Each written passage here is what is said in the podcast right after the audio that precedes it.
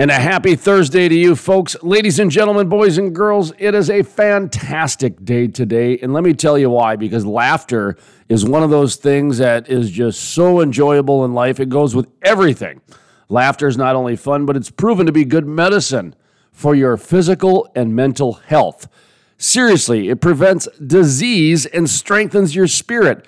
It's a great medicine, it's a great form, it's a great pill to take every day, and it's free. All you got to do is open your mind, open your heart, and you will find out how much laughter is in your world. All right, folks, let's get this thirsty Thursday started. It's time to play hard, work hard. Now, let's play hard.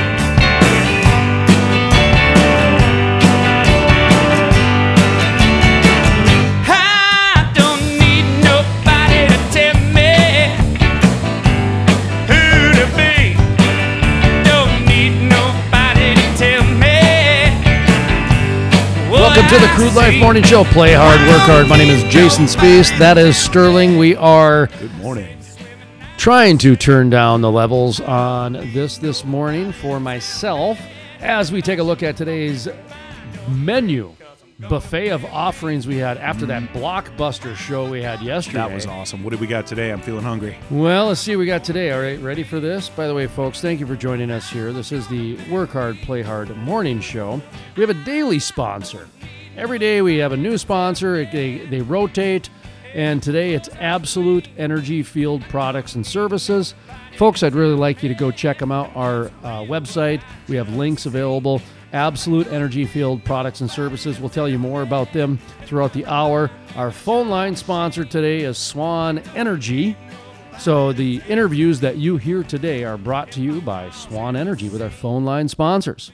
And who are we going to have as our interviews today? You ready for this? Another two-part work hard. We're working hard these days, man. We got two interviews coming up in the work hard and one in the play hard. Well, they're all fun though. Who do we got? We have Derek Clark. He's going to be joining us by uh, with the Permian Pipeliners Association, and I better make darn sure I have that name correctly you because there's. It's always I, good to I- double I do get them kind of messed up at times, you know, Yeah. and I'm I feel bad about that. And it's the Permian Basin Association of Pipeliners. Nope, we got the bat phone going already. And uh, that is an- another person. But joining us a little bit later on the bat phone will be Tiffany Wilson, Aries Building. She's also with the OCI chapter down in the Midland. And they've got a Mardi Gras coming up. Mardi Gras is coming up. Are we invited? We are invited. Sweet. We are invited. Oh, yeah. We got an open invite from those folks. Oh man, road there. trip. I'm Uh, guessing it's warmer down there. Much, much warmer. it was 32 degrees yesterday. There? No, and where was JP at? Wasn't he in Houston? Oh, that's right. Yeah. So in that Houston area, it was only 32 degrees. And um, anyway, so what else do we got coming up? We've got Christy Craddock going to be joining us on our Crude Life Daily Update for the radio that we put on the podcast. right. Okay, which just flows off your tongue. That, oh boy, can't wait for the t shirt. Christy Craddock's going to join us. Every day we do a uh, three and a half minute update for the radio stations that we have in our network. So we just go ahead and put it in the podcast at the tail end. Yeah. So that way it just kind of ends the show with A little a, extra taster, you know? You know, uh, I, I, I. I like to look at it as when you have when you have this rag, okay, or a sponge, and you soak up all that good information, Mm-hmm. content, right? You squeeze that rag or you squeeze that sponge out, and you try to get as much as you Every can. last and drop. that's us trying to get as much as we can out of the Christy Craddock interview because we're splicing it now into three and a half minute daily shows for our radio stations. And then we go ahead and put on our podcast during the morning show. So you got a bunch of different ways you can get at it. Recycle, reuse, repurpose. So there's a great example of us being green With without our content. without planting a tree or recycling. So, folks, that's just the type of innovative thinking you're going to get here at the Crude Life. Existential energy. Oh, I love it. Okay, You, when it comes to details, what do you say, deets or tails? Uh, I actually say details. See, the Yeah. third option, the old school boring Yeah. option. I fall asleep before you say the tails part. Right. Yeah. So you say deets? Oh no, that's old. Okay. I'm about the tails. Okay. I'm all about the tails. All right, I bet the kids must love you. That joke took a long time to get to, but we finally got Yeah. there. Yeah, there we go. All right. Plus, Okay, Derek Clark coming up, Permian Basin Association of Pipeliners, uh, as well as his other company, Epic Site Solutions. And then like Andy. Black, he's the president of the Association of Oil Pipeliners. Okay, so a lot going on with the Keystone XL pipeline. So what do we do? We go out and we get the pipeline people. Yeah, find out what they're We thinking about this. Pipeline Thursday. Yeah. Thirsty Thursday, Thursday, with the pipes. We didn't even see. This is how organic and natural this show is. Things that we don't even try fall into place. Oh man, spontaneous. It's like diamonds falling out of our mouths. I mean, on Tuesday it was a train wreck. Yeah, but it was it was a yeah, train wrecks are kind of fun to watch. So the karma part Thursday, Redemption. best show ever. All right, what else do we got coming up here? So we've got Absolute Energy Field Products and Services is our sponsor. We have our phone line sponsor, Swan Energy. Who, by the way, here's who we got on our phone line today. We've got Derek Clark, we've got Andy Black, and Tiffany Wilson. All right, now we got news coming up next segment. Next segment. All right. We've got Tiffany coming up at the tail end of the show because remember I'm into tails. Right. Okay. I've heard that about you. Careful. Careful. This is a Jason. morning show. Come on. We still have to respect Tiffany as That's a guest. Okay. Even though the alliteration is there. Yes. And, and the joke works. The We still would insinuation. like to be respectful and not misogynistic this early in the morning. Does that make sense? Yeah, not until Was you that had the some right more word? Coffee. Misogynistic? That was a male thing, right? That's think that's not the old that's not the S and M part. No, I don't think that there's leather in there. Okay, good. I just want to make sure. it's early. I need my coffee. So, okay, what do we got? Movies. All right. So, movies. That's what we're going to do right now.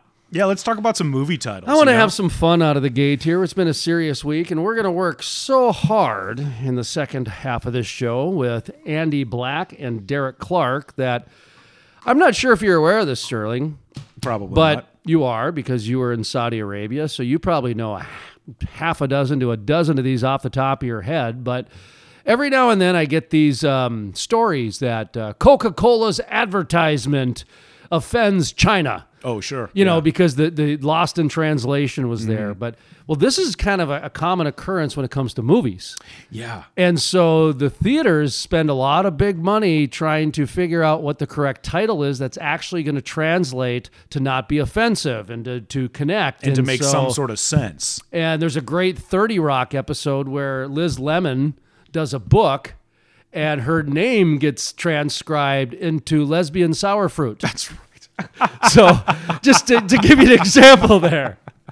So, oh, the book sold better that yeah, way. Yeah, I think it. Re- I would have picked up a coffee at the, a copy at that. so. Uh, here's one for you. So, I thought it'd be fun to do some. Yeah, and, let's see and, some. And I know that you've got some because you've mentioned this before to me. So, uh, we'll just kind of go back. Sometimes they're better than the American title, in my opinion. Most I mean, times they What are. What do you got? Well, Full Monty is the one that, okay, I've got a site actually here, Okay. shortlist.com. All right. So, Full Monty, what do you think the name was in China? See, that was the British show about the old guys doing a naked calendar, right? Right, right. Uh, Wrinkle Man Penis. Six naked pigs. Six naked pigs Now, is what. I'd watch that movie. That's what I'm saying. That's better than the full Monty. Six naked pigs. All That's right. awesome. What do you got? Well, the Chinese title for Knocked Up. Do you remember that one with Seth Rogen? I do. Yep, it was uh, One Night Big Belly. See, I love how they just That's cut- got layers, dude. It just cuts right to the chase, though, man. It's it's boom. It's this is what it's all about. That could be a night eating sushi, though. Well, you know, sometimes because I ended up going down a black hole looking into this type of stuff, but sometimes it's because there is no literal translation or the word means something completely different Right. or it has no application, like Grease, famous John Travolta movie, Grease. Well, in Argentina, it was named Vaselina. Vaseline. Vaselina because the Spanish word for grease is only used for animal fat or motor grease. So they went with a product that's a lot like hair grease, Oh, sure. right? Vaselina, I think that's a cooler name. So is that what Grease was? Was Grease about the hair grease, or was it about the grease lightning in was, the car? well, it was the greasers, right? And so they were all about the pomade, the jackets. but they also had the car. They were muscle heads with the cars. layers, man. Layers. This is great. No, because what that says in Argentina, Argentina said that's a bunch of fluff boys, not motorheads. Yes, yes. That's a bunch of accountants that drive Harleys and get them trucked into Sturgis, not the guys making meth. That drive their Harleys in with their, you know what I mean? Not, not Yeah, the not old, those good old American not meth the old school bikers that are still making crank meth. All right, so uh, do you Oh, remember the man. Jim Carrey movie Eternal Sunshine of the Spotless Mind with Kate Winslet? Yeah, was that the translation? Because that one's already kind of weird. So Italy, the translation was, "If you leave me, I delete you." That is awesome. God, that one makes me think here. Doesn't that make a lot more sense? It's a little, li- little too little much too close to reflection for the for right this now. morning. Okay, let me change your mind here. Right. Guardians of the Galaxy in Taiwan was known as Interplanetary Unusual Attacking Team. that one just seems normal. That seems to me that is like corporate. There's like six dudes in a room. They have no idea what the movie is. They're looking at a poster and they go, "Okay, well they look unusual. They're obviously from a different universe." Everybody happy? right? You give it. that's what the corpse corpse out of Aramco come up with, huh? you give it to all the high level people. They're like, okay, this, this, this. All the technical thinkers. Yeah. We used to say that the linear thinkers. The all right, let's go give it to the architects and engineers and see what they come back See what with. get- yeah. Yeah, we would do that actually. We'd give it to them and then go give it to sales. Because of that reason, the the linear thinker is totally different than the abstract thing. Right. This is like an engineer coming up with a process. Totally. thought. Okay, how do we describe this? So in that vein, here's one from Germany, Airplane. Remember Airplane? Oh, I loved Airplane. one of the greatest movies, Yep. comedies of all time. And, and folks, if you have not seen Airplane, I guarantee you when you watch it, you're going to be like, oh, this is the start of that type of. That's why comedy. we have Scary Movie. That's why we have Right. Hot Shots. That all of those. Airplane was the start of that Yep. sort of Naked Gun. over the top satire. Anyway, so Airplane in Germany was called The Unbelievable Trip in a Wacky Aeroplane. They even oh, aeroplane. it. Aeroplane. Uh, well, I remember the poster had the airplane like in a pretzel knot. Maybe that's they looked at that and they were like, okay, it's c- clearly a crazy plane. All right, you down to business here? Yeah. All right, so Boogie Nights, Boogie Nights. Boogie Nights, Boogie Nights. Dirk Diggler, I love Dirk. Return of Burt Reynolds. Yep. Roller Girl. Uh, oh, what's her name? Heather Graham. Heather Graham. Oh, oh, Smoke Show. Yeah, that was a Unbelievable. great one. Oh, and uh, So, yeah, who? oh, go ahead. No, Julianne Moore. You know who was actually the the two of my favorites in that was uh, William H Macy. He rocked as the sidekick. as just the the getting pooped on, crapped on guy, where Yep. his wife's actually on New Year's with some guy in the driveway while people are watching. I mean, just She's like with a new guy every, every scene. I scene, think. yeah. right? And then so his character was great, but Phil, uh, Philip Seymour Hoffman, who played kind of a pansexual. Oh, that's right. I forgot uh, was really character. into Dirk Diggler in a very uncomfortable, creepy, but not creepy enough to look away. Right. You know, not pedophile creepy. Like, God, you guys. He was really a good actor. He was good at pulling that kind of. He was fantastic. Yeah, I mean, my favorite role of Philip Seymour Hoffman, of course, is the Big Lebowski. absolutely. That that's the best As ever. Brett. but- so Boogie Nights in China. All right, this is fantastic. His powerful device makes him famous.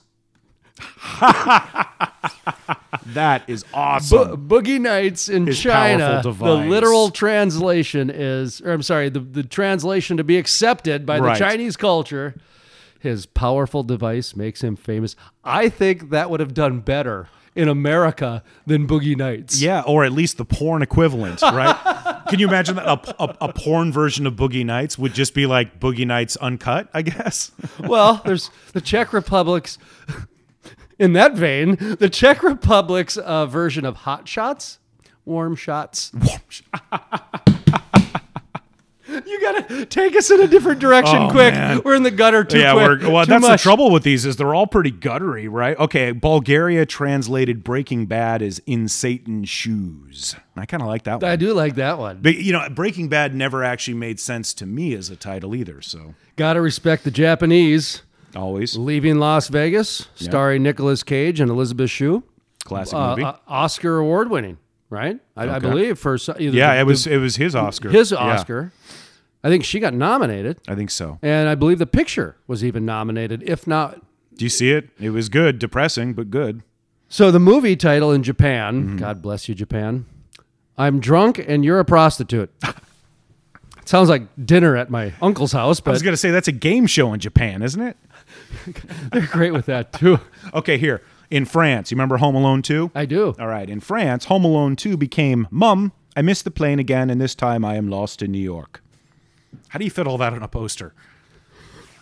Extra long Yeah. poster. Remember Jack Nicholson as good as it gets? Oh yeah, it was a great movie. Helen Hunt, Greg Kinnear. Yep.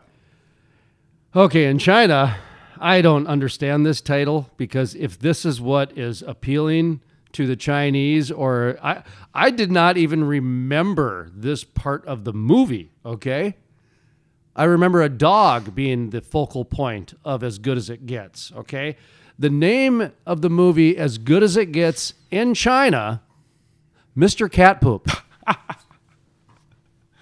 Was there even a scene with cat poop? I don't remember a cat. I remember a dog. I remember him yelling at a waiter to get crab. I'll take soft shell crab. He just yells at crab, and the waiter's like, "Okay, I'll tell your waiter." One of the great scenes of that movie. So where does that even come from? Does it say? I no, oh no, they don't give Okay. explanations here. No, they just tell you what's next. Did you tell me Junior? Did I? Did, did you say Junior? Because No. the China, Mm-hmm. um, who your your president is buddies with. My president. I don't know. I'm just throwing that up. tan suits, cigarette smoking president. I was going to say when Obama was president, I could call him a Kenyan cigarette smoking president, but now with Biden, I, I didn't know what to say. Kinda but hard to pick on a 78 year old white guy. g- g- give it a day; it'll be Yeah, easy. right. uh, China, uh, the movie Junior with Arnold Schwarzenegger, Danny DeVito, and Emma Thompson. Is that the one where he has a baby? Arnold Schwarzenegger gets pregnant. Okay. Okay. The name of the movie Junior in China is Son of Devil. Sweden, gotta love the Swedes. Swingers with Vince Vaughn and Classic movie. Hey, where are the babes? Is that what? Hey, where are the babes? Oh, I'm sorry. Hey, where are the babies? hey, where are the babies? Uh, different context, slightly. Yeah, what kind of movie are we watching? Could have could could have been a big left turn. Yeah. Uh, right. What kind of movie is this? I need Hey, to see more foreign films, apparently.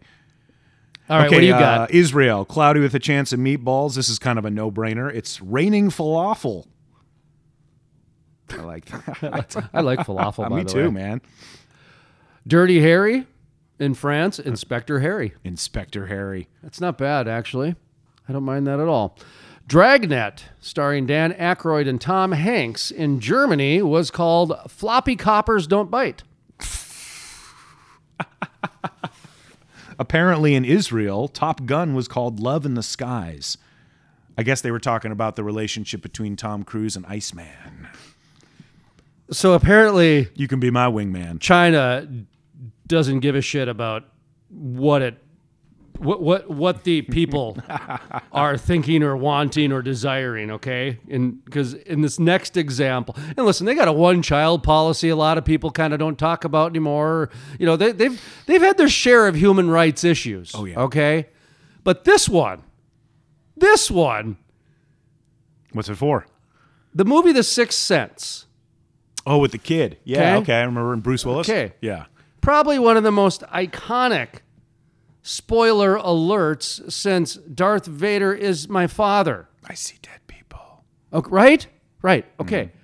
Do you know what the movie Sixth Sense is called in China? What? He's a ghost. it's a spoiler alert right in the title. It's Bruce. That's awesome. He's, He's a ghost. This is what I mean. Out of all the oh, human man. rights atrocities in China, this has got to rank near the top. Yeah, I'm going to add that to the list of complaints against the Chinese government here. And I don't understand why they called the Shawshank Redemption Excitement 1995. Yeah, what the is that when the movie came out? I That sounds about right. yeah, One of the greatest Great- movies of all time. Friggin' awesome film. Excitement 1995. Okay. Seriously, man, it's like it, it's like fridge magnets for titles. I need a verb and a noun. How about Leon the Professional? Do you remember that movie? I do the that's where he either kidnaps somebody, he No. ends up getting a kid. He's a hitman. Yeah. and the and the kid Natalie Portman. yeah.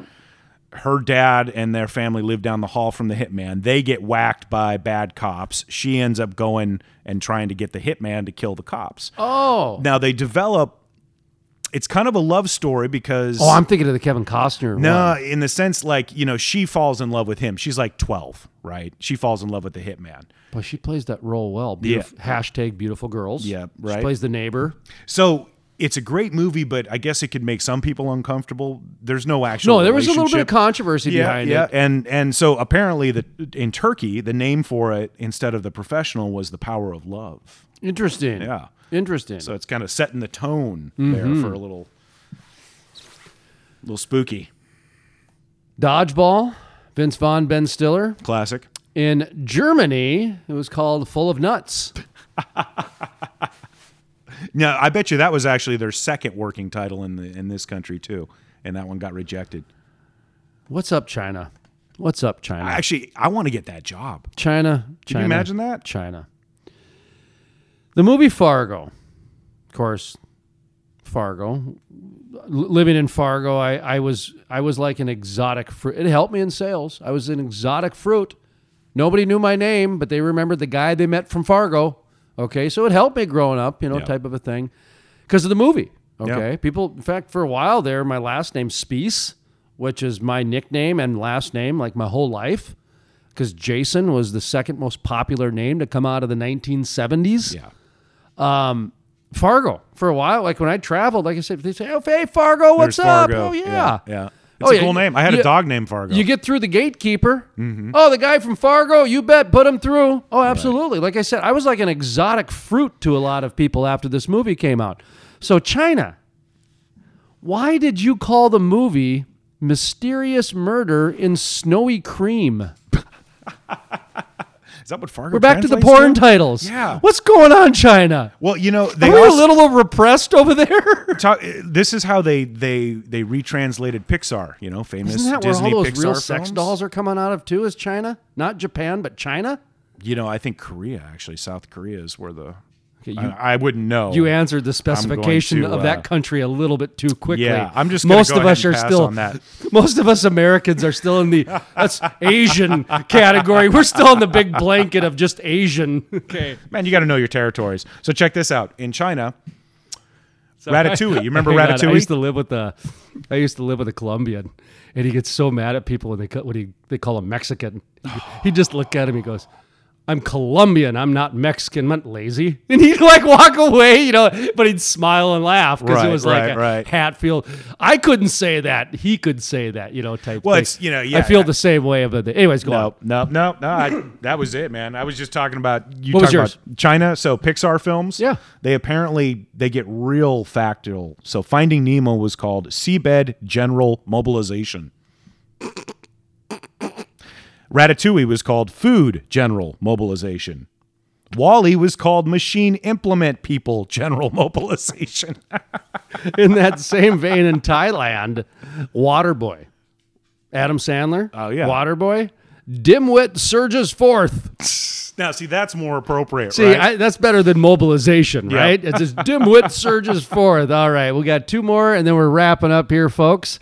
I swear to you. And the one that I'm going to end with is Okay. One of my favorites. In fact, if you folks ever want to have a fun dinner party,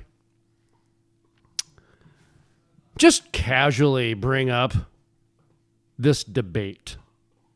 Richard Nixon is the most progressive president in modern times. ha. Exactly. Yeah. Now, he created the EPA. Right. That's considered extremely progressive. Number two, he opened relations with China, which was considered extremely progressive. Yeah. He did the war on drugs, which, right or wrong, which considered extremely progressive. So those are just three little nuggets Mm-hmm. that you've got against all the rest of the presidents up till today and no one will agree with you.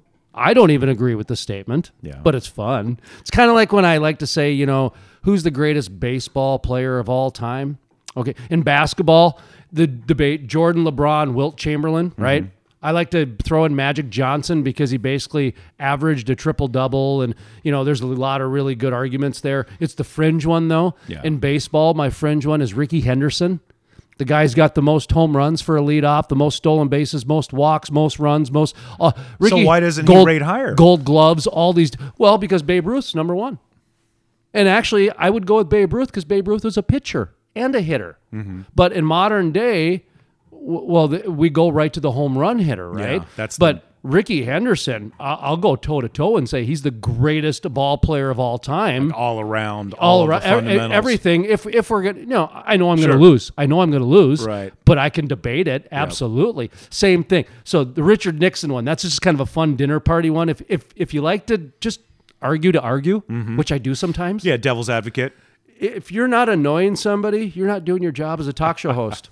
all right. Do you know what the movie of Nixon was called in China? Oh, now keep in mind. Now he's the guy that went to China. Nixon is the guy that went to China and opened trade Mm-hmm. Relations. relations. The movie Nixon came out in the 90s, Yep. starring Anthony Hopkins. Good movie, actually. The current, whoever name title people of China is, decided to name the movie Ford. Big Liar.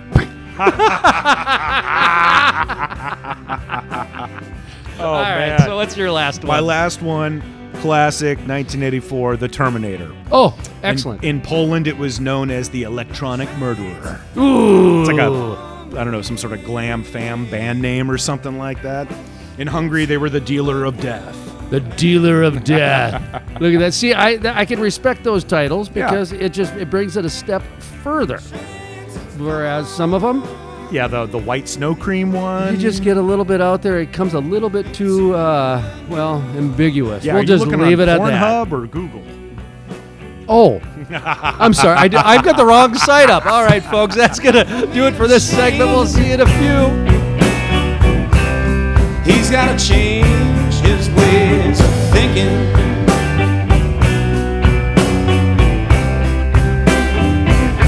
He's gotta grab a hold of the one he loves. And I drowned his sorrows in drinking. The Crude Life. Play hard, work hard. Is sponsored in part by If you have natural gas leases and are looking to sell them, Swan Energy wants to talk to you today. Give them a call at 866 539 0860. That's 866 539 0860. Swan Energy is buying up natural gas leases and they may buy yours too. Give them a call today. the Industrial Forest. It takes an industry to build a forest. Hey folks, Jason Spiess with The Crude Life. Did you know about half the trees planted in the last 20 to 30 years have died within the first year?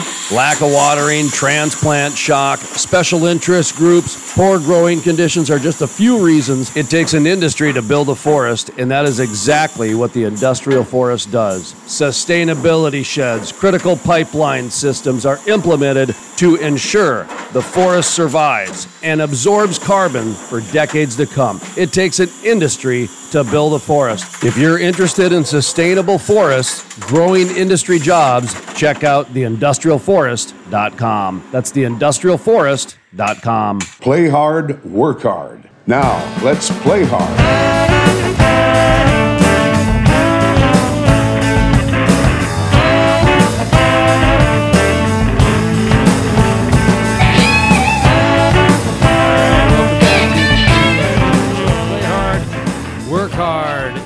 Still working.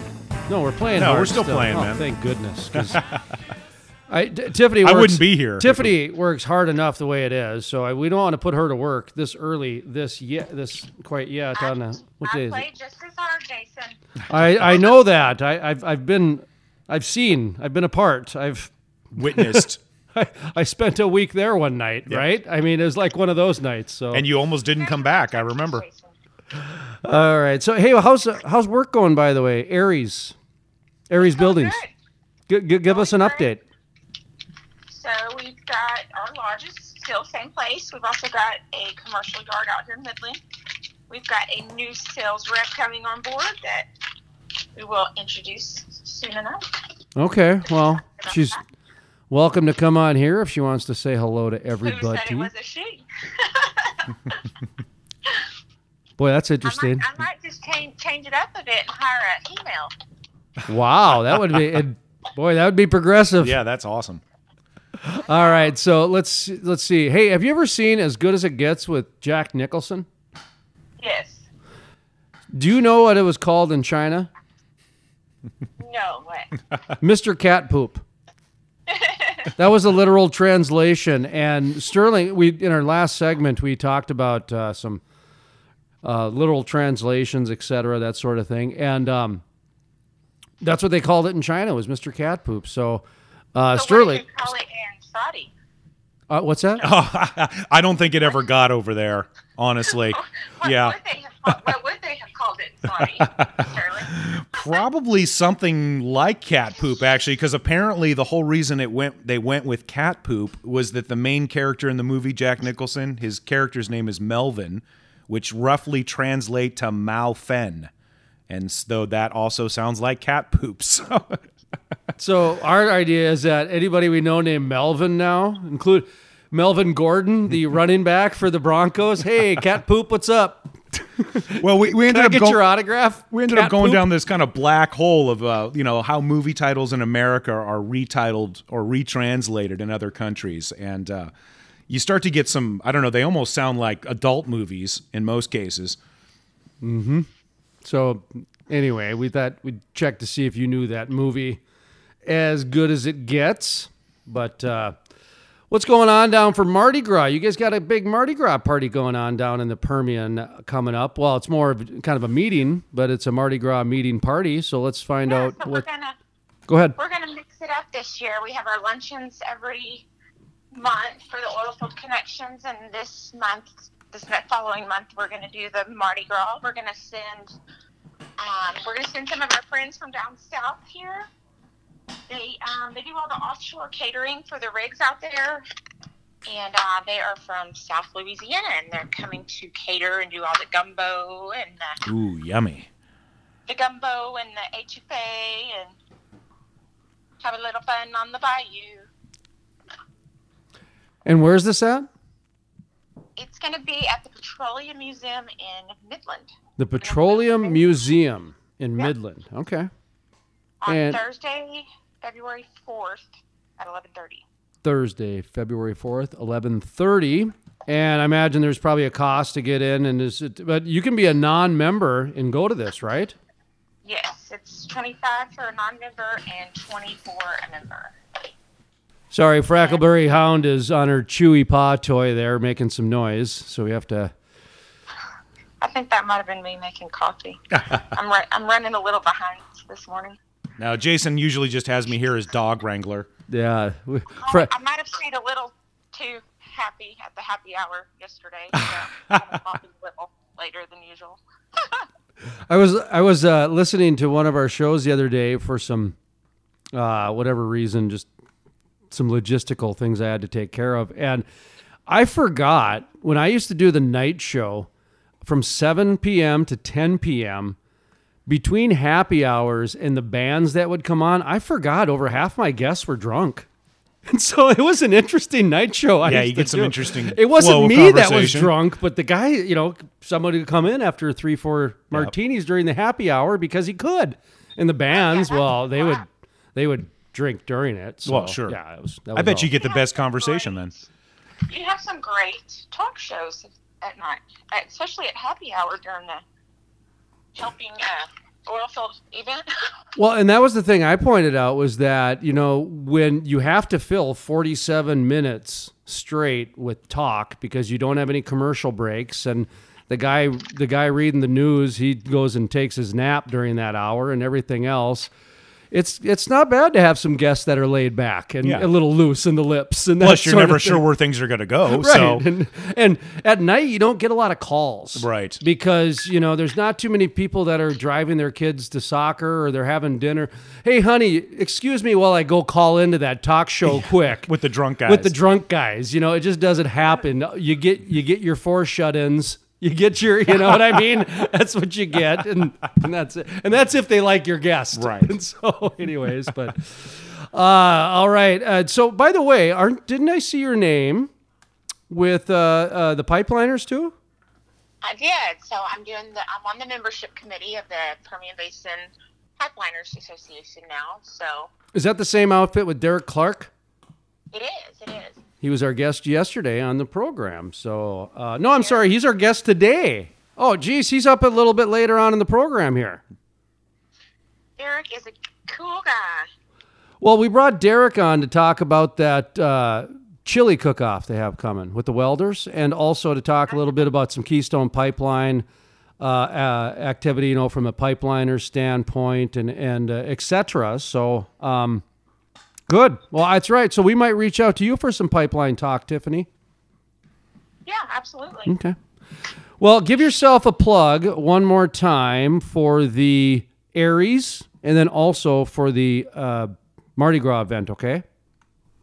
Okay, so the Mardi Gras event is Thursday, February 4th at 11:30 at the Petroleum Museum. It's catered by Premier Offshore Catering, and the speaker is going to be Greg Langham from Sand Revolution.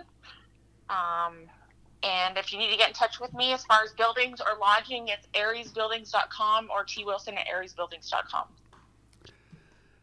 All right, and as we leave, a couple movie titles for you here. Okay, ready? Ready. All right. Remember Jaws, the movie Jaws? Yeah. In France, it was called The Teeth from the Sea. The I teeth it. from And That's awesome.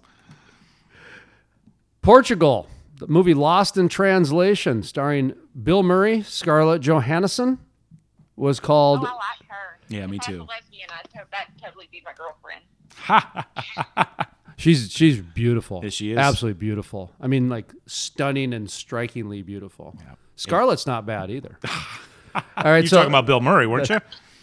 Lost in Translation in Portugal was called Meetings and Failures in Meetings. No, that's Japanese That- for you, man. That's just perfect for today's oil and gas industry right now, huh? Okay, so let's and let's end on a good one here. All right, ready? Are, are you ready for this one? I know we can all relate to this one. Any of you ever see the movie Bad Santa with Billy Bob Thornton, Bernie Mac, and Lauren Graham? oh yeah. Oh, yeah. In the Czech Republic and in the Spiess household, the, mo- the movie was called Santa is a Pervert. I think that would have sold better in America. I really do because it cuts right to the heart of things, you know. All right. Well, thank you very much, Tiffany Wilson of Aries Buildings, for coming on and being a part of the Crude Life Morning Show. Play hard, work hard. The event is coming up on February 4th. Is that right? February 4th, Thursday, next Thursday. Well, my life story's kinda hard to explain.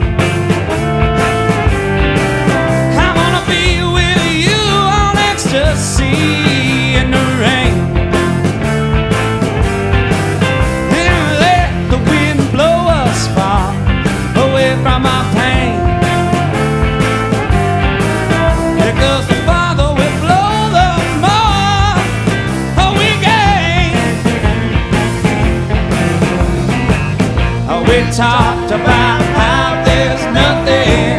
The Crude Life. Play hard, work hard. Is sponsored in part by If you have natural gas leases and are looking to sell them, Swan Energy wants to talk to you today. Give them a call at 866 539 0860. That's 866 539 0860. Swan Energy is buying up natural gas leases and they may buy yours too. Give them a call today. the Industrial Forest. It takes an industry to build a forest. Hey folks, Jason Spiess with The Crude Life. Did you know about half the trees planted in the last 20 to 30 years have died within the first year?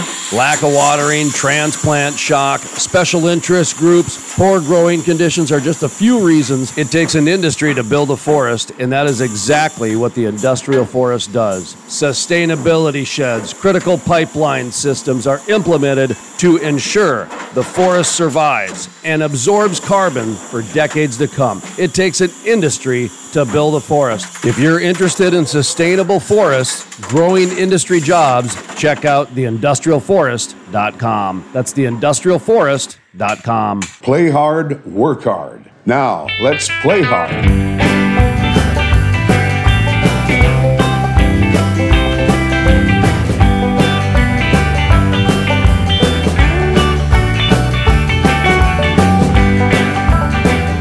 Welcome back to the Crude Life Morning Show. Play hard, work hard. My name is Jason Spiess. That is Sterling. We are the morning show here. We're going to do some news coming up here in just a second or two. And let's see what is going on today. Today's Thursday. Is that right? Yeah, it's Thursday today. So it's been a busy week, man. It's one of the bleeding into the other here. Well, what do we got going on in news today? Let's get the sounder up. Well, you know, we've got a couple of things coming out of the Biden administration. Uh, first one to sort of flag my interest was President Biden says entire federal fleet will be replaced with electric vehicles. Workhorse Lordstown surge. I saw that news story the other day and I read it and I'm going to be very curious. I skimmed it, okay? And I kind of went on a little tirade uh, later that day with an interview. As you like to do. Yep. Because what I said was the article that I read, and I'd be curious to know what is in yours. The article that I read was all about the plan and a lot of platitudes and speculations. And there was like 10, 15 paragraphs of it. Included in there was like three to four of the same climate change, this and and uh, Paris Accord, and all these other things. Um, the repetition of that same paragraph that you've seen for the last year or so.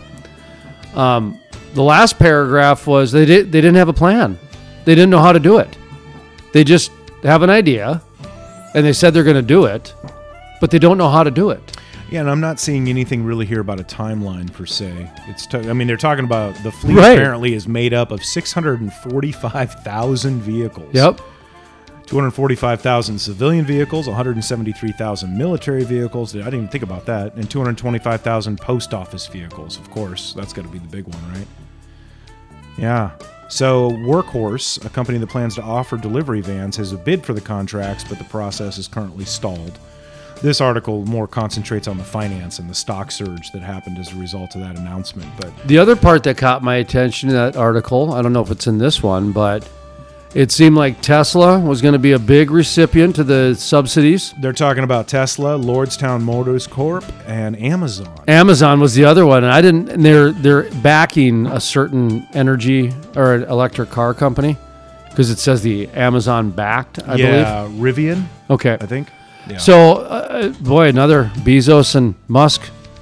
Boy, they just keep popping up in the You know, news, don't I, they? I was just wondering when they were going to get a little bit more government money, because it's probably been a couple of days. I mean, we're, we're not even we're not even trying to pick on them. well, I mean, you know, and and that's that's that's a cheap shot. I mean, really, because it's it's more complicated than that. You look at the infrastructure. really. well, no, I mean, seriously, if, if I told you, Jason, we need to replace all of the cars in North Dakota with electric cars in five years, are you going to start from scratch or are you going to go to a company that's been trying to do it for the last, what, 15, 20, right? Right. You're going to go to the infrastructure. They've got the infrastructure. What's interesting, though, is it's like a self feeding loop because a lot of that infrastructure gets off the ground initially because of government investment, mm-hmm. tax subsidies, tax breaks, all that kind of stuff. So you and my, you and me, we're funding it. So what I'd like to see is at least partially this start to come back to us as a gift. How about electric buses in the cities and it's free transportation? That's a great start. Something like that. Seriously, I mean, would that I'm way, with ya. would I'm that motivate you a little bit to take more public transportation? Sure, maybe it would. Maybe. But it would also be a, a nice gesture to say our money helped make that happen. We are part of that process. Mm-hmm. Even if we don't get to see the financial profit, we should at least see some of that. That's what happened in the communications Absolutely. with telephones. The internet, Uh, that's why we have uh, free television. Yeah. Is those three and four broadcast stations. well, what is it? DARPA, the government organization that basically funds research. Yeah, You know, and yeah. so I pay you, I'm Lockheed the government. Martin. I pay you, Lockheed, to develop this. You develop it. You get to patent it. You get to sell it. I paid for its development. The idea being that it's protecting the country, which is all of us. So that's a fair exchange, in my opinion. Mm-hmm. That's kind of gone away though. A lot of that stuff. Yeah, well, maybe it's not as talked about anymore, but yeah, it does seem like military toys are, uh, you know, we're not buying as many ships and tanks as we used to. No, I mean a lot of the intellectual property doesn't trickle down. exactly. That's what I'm saying. It's, is that it's the- the- cul-de-sac. yeah, the money doesn't trickle down, Yeah. and, and the intellectual property doesn't t- trickle down. Yeah. Yet the people who are paying for it keep paying for it. Yet none of it trickles down to them. That's that's where I see there's being a problem. But the, so you've got well, there's nothing about Ford in there, was there? No, and there's really no information. about Chevy? It, it really is just a talk. There's no timeline. There's no. But uh, they've got electric cars. They've even got flex fuel cars, ones that go both back and forth. Mm-hmm. right. AC/DC I know cars. Cummins, Cummins with you know tr- the the semis, Mm-hmm. Cummins engines. They, they could probably use a little bit of uh, booster money to try to figure out the natural gas engine. I mean, the natural gas engine might be a better solution for this than the electric because at least the natural gas engine is here. We can do it Yeah, we've got it. right? And it's it's, it's economical. This here, what we're talking about is not. There's not even a plan. No, I mean it's it. It's kind of like They don't have a timetable. no. I mean it's sort of like a moonshot idea where it's like I'd like us to go to the moon in a decade. So how does that get the press that it gets? That was my that was my soapbox before. Right. uh, yeah, where I w- I could not figure out why the headline of the story is president has crazy idea with no plan. And I'm editorializing with the word crazy idea, but if there's no plan, it's kind of a crazy idea. Well, it's more just a platitude, like you said earlier. It's something that you or I could have said and it have just as much validity, except words matter. He's the president. He says something like that. You'd like to see. I, I hope that there's actually some follow up on this rather than, oh, that's nice. They're planning on changing all the cars to electric. Be nice to follow up. Be like, how's that going to happen? Do you remember that guy who ran for president and wore a boot on his head? He looked like Merlin. I, He was one of the fringe candidates. when was this? Oh, what was his name? Nimrod or Shamgod or no? He runs every year. I had no idea. He runs every year. Yeah. His platform. He's he's considered one of the fringe candidates, and C-SPAN always has the fringe candidate debate, and I used to love watching that. Oh, yeah. that's where you got the real good ideas. Absolutely. And so it should be AK forty seven Friday every Friday, you know, things like that, right? So anyway, this God, what was his name? Uh, he had a boot on his head and he had this long beard and he looked like Merlin. And he would get out there and he advocated about hygiene and he wanted to make a law that everybody had to brush their teeth. And he wanted to give everybody a pony. Vermin Love Supreme. That's it. Vermin. American performance artist, politician, and activist who has run as a candidate in various local state and elections for like 40 years. for like 40 years. Yeah. That's what I mean. He's a reoccurring bit player on C-SPAN. It is a boot. Yeah, it is- it I, is th- a I boot. thought it was a Merlin it mask. looks more like a, you know, it's a, it's a rubber, it's a, it's a, it's some sort of waiter almost. yeah, it's like a flood. flood boot. Yeah. But his okay, his platform for years was to mandate the brushing of teeth, which honestly, I think a lot of people would get behind. Even if it wasn't enforced, it's at least, you know, it's kind of like a it's a good that, that's a decent platitude, you know? I mean, we you brush your teeth twice a day, the oral concerns, there's a lot of high there's a lot of of, um, of physical health connected to your teeth. No, absolutely. And for everyone who's missing a tooth, you have digestion issues because your teeth help create saliva, which helps digest your food. Okay, so I mean, there's all kinds of different you know impacts that. So you know, boot on the head, vermin, love God, sham God, he's all right. and then the other the other platform he had was he wanted to give everybody a pony. Yeah. I was just seeing that. The right to pony. Is that is that Yep, in there? it's in there. Is he got any other good stuff? Oh, you, oh. God, thank God for Wikipedia. Yeah. Well, the political positions article reads like a, a Mad Libs. I know it's fantastic. Just a bunch of verbs and adjectives. And, And people thought I was nuts when I'd be like, out. "What? What? no, what's wait. that guy doing?" Some Okay. of his main themes are instituting a mandatory toothbrushing law, giving every American a free pony, using zombies for renewable energy. Oh, that's new. Zombie apocalypse awareness and time travel research. Oh, he's sold out. He's sold out, man. I believed in Vermin with the toothpaste and what was the other one? And the pony. Yeah, but I the with the zombies. pony, man. He's part of the Walking Well- Dead. He got caught up in that whole. I want to ask him the He's serious question out. of where do we get said zombies? Are we going to create a renewable resource? are they- are we going to infect How people? are they renewable? yeah, What- really. But you have to make more zombies. Is he gonna burn? Wait a minute.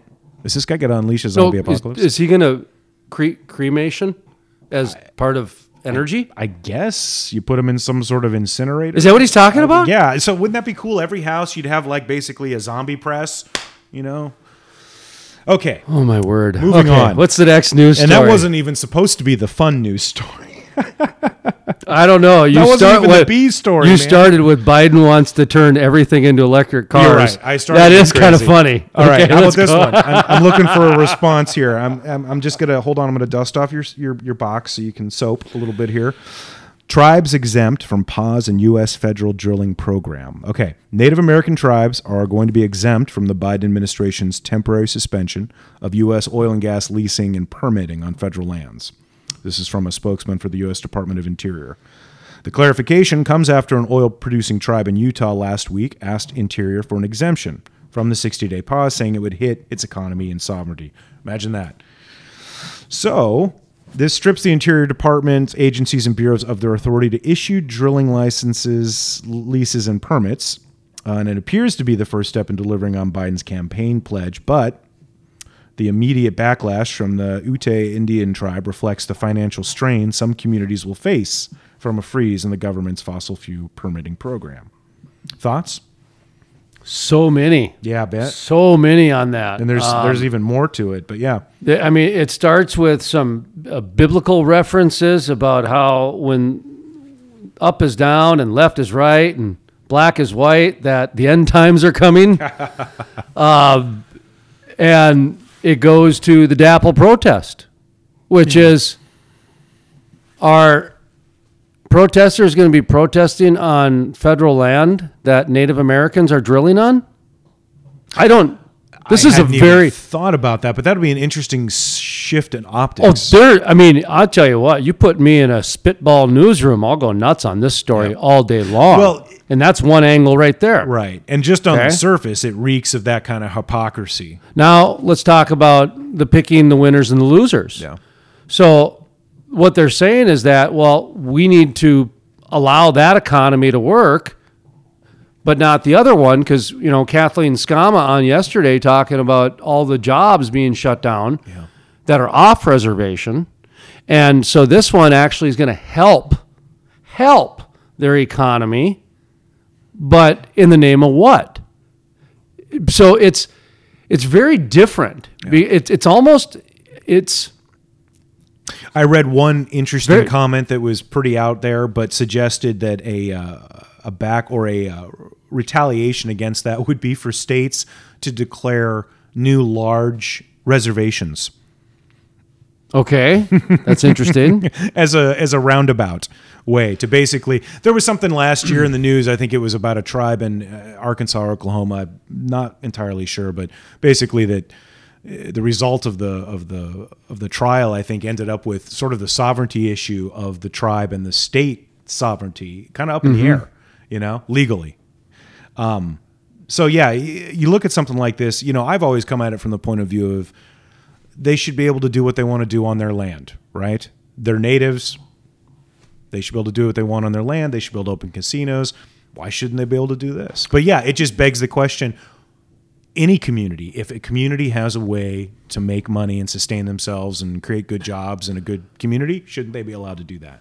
I'm a big fan of this. I'm, I'm glad they're allowing the market to work out like it is. Um, the the part that I I think that gets lost in a lot of this is how the, the, the oil and gas industry empowers. Okay, it empowers generations. Okay, it empowers communities. Okay, it doesn't just build them; it empowers them because a lot of times you're you're bringing in generational wealth and knowledge. Okay, and prominence and clout into into different positions.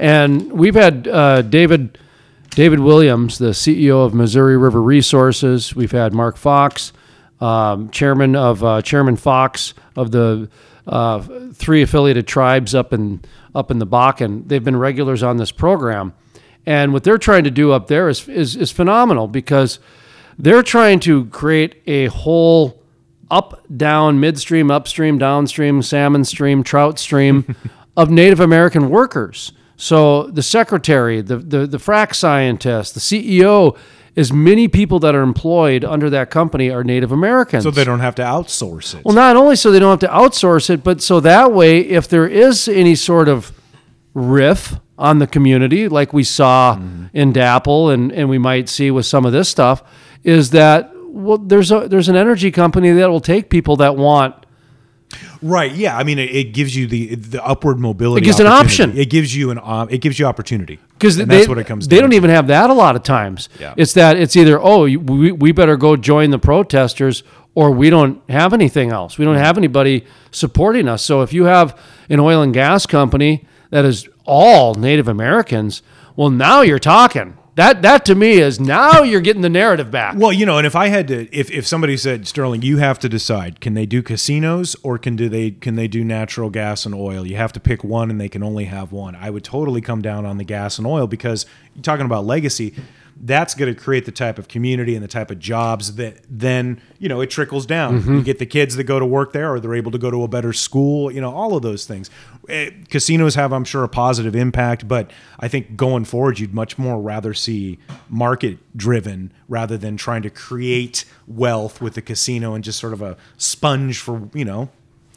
Nothing Well- happens at a casino. This is something that creates something. you know, in talking to those, you know, high level thinkers, Chairman Fox and David Williams of Missouri River Resources, um, you know, they've got big dreams. Like they see, like right now, they're working with a college down in Farmington, New Mexico, uh, heavy Native American population down there, and so there's a specific school that they're they're using down there that's preparing them for oil and gas. Okay, so they could even see down the line that maybe they might have a school or a training facility. So they're looking at the offshoots in the same way that capitalism brought me to the oil and gas industry.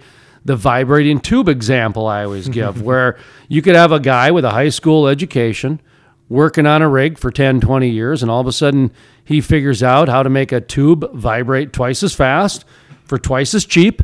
And the oil and gas company not only doesn't steal his idea, they actually say, We'll be your first customer. They empower him to go hire a company and go, you know, b- become a president of a small business that has five employees in, you know, a nice But it town. expands yeah, but now this guy, reach. he can spend more time with his family when he needs, you know, he's can got invest more. He's got more control over his life at the end of the day. Absolutely. And and and that's the thing that the oil and gas industry does or at least did. And that's the thing that I saw that the the Native Americans really started to see. Mm-hmm. They didn't see a lot of that other stuff. They, what they saw was the empowerment. Like this could actually help our country. Well, you know, and from a from a cynical point of view, I imagine too they might be looking at it through the lens of, you know what?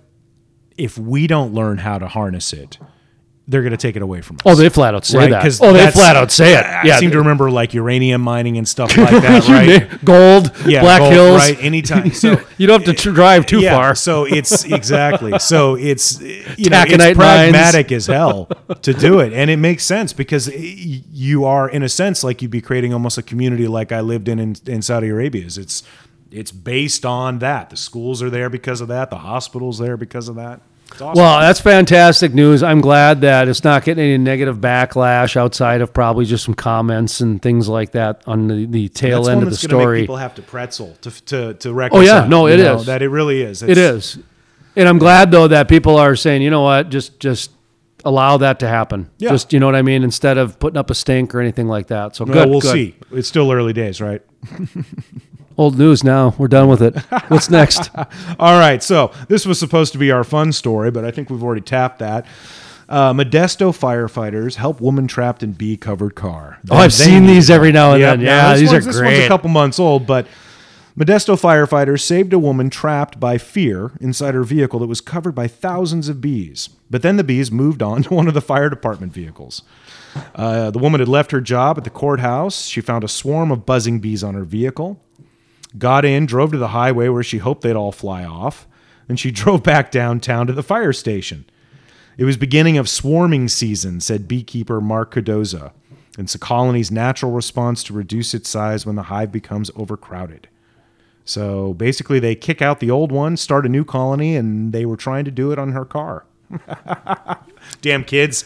Oh, and it happens every now and then, especially in the country where uh, an SUV with a higher, you know, body, they'll just go by a tree and they'll clip a tree and they'll happen to pick up a queen. And once you pick up a queen, they all come. And oh, I've seen stories where they've two, three weeks they've followed on a car. Yeah. they've stayed on a car and things like that. So that, but that woman, she was scared to get out, huh? I would have been too, man. If there's thousands of them, I've seen pictures of people opening up. You know, it's like the engine block or something, and there's a nest in there. Yeah. I see them a lot in attic spaces. I see, you know, usually wasp nests and stuff like that. But yeah, these guys are a little freaky. The trouble with bees, right, is that we don't want to kill bees. No, We no, want we bees talked to live. We talked about bees yesterday, and you know the importance of them. What did you mention? Yeah, uh, yeah, Uh, it was that- something I had seen a couple years ago that was basically a picture of, uh, you know, like a supermarket produce department as it is sort of today versus if we were to lose bees and other insects that are able to do that uh, what, pollination Mm-hmm, and and it was you know it was basically down to like corn and citrus. I mean it was it was really it was a profound impact and I Why went and citrus? researched it. I, not exactly sure. Okay, okay. Uh, but it has something to do with basically the this realizing the the part the bees play in that being able to cross pollinate things and move stuff around. Um, so yeah, we love bees. But if I saw a thousand of them on my car, I'd freak the f out. I I had a garden, uh, about a half acre size garden, nice size garden, right?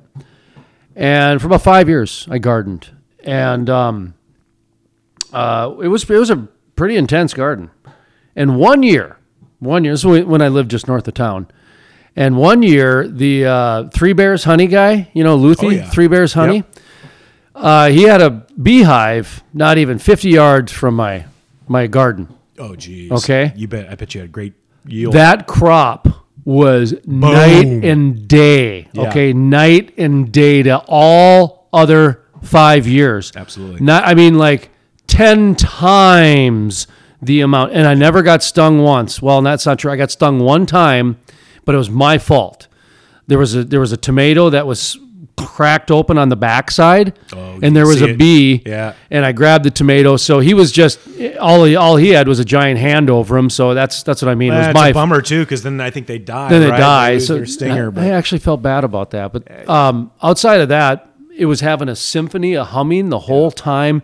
But when you watch these bees, they are partying in that pollen. Oh, man, they, they're loving they look life. like Al Pacino, Al, Al Pacino and Scarface, just falling all over their snuffing their pollen little up. muzzles. Oh man! Well, you know, part of the problem, as I understand it, is that uh, because there's basically what they call deserts, you know, urban deserts where there's just there's none of the stuff that they like or that they need, you know, and that's why uh, they're recommending more and more to like plant natural uh, local grasses, or what we're doing is allowing our dandelions to go because it's good for bees, butterflies, things like that.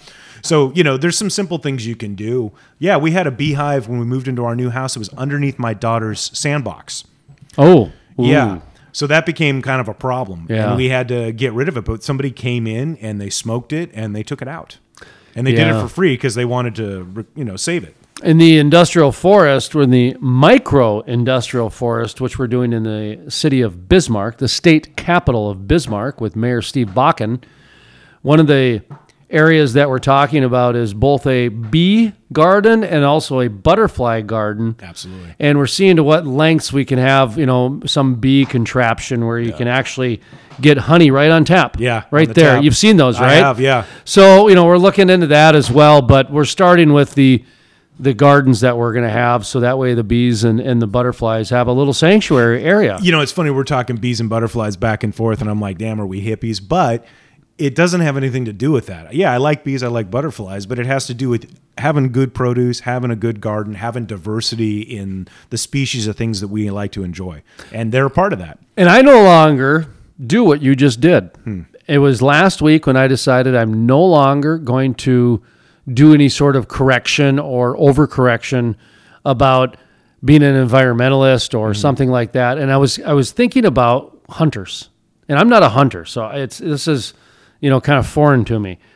Um, hunters were actually f- one of the first and kind of conservationists.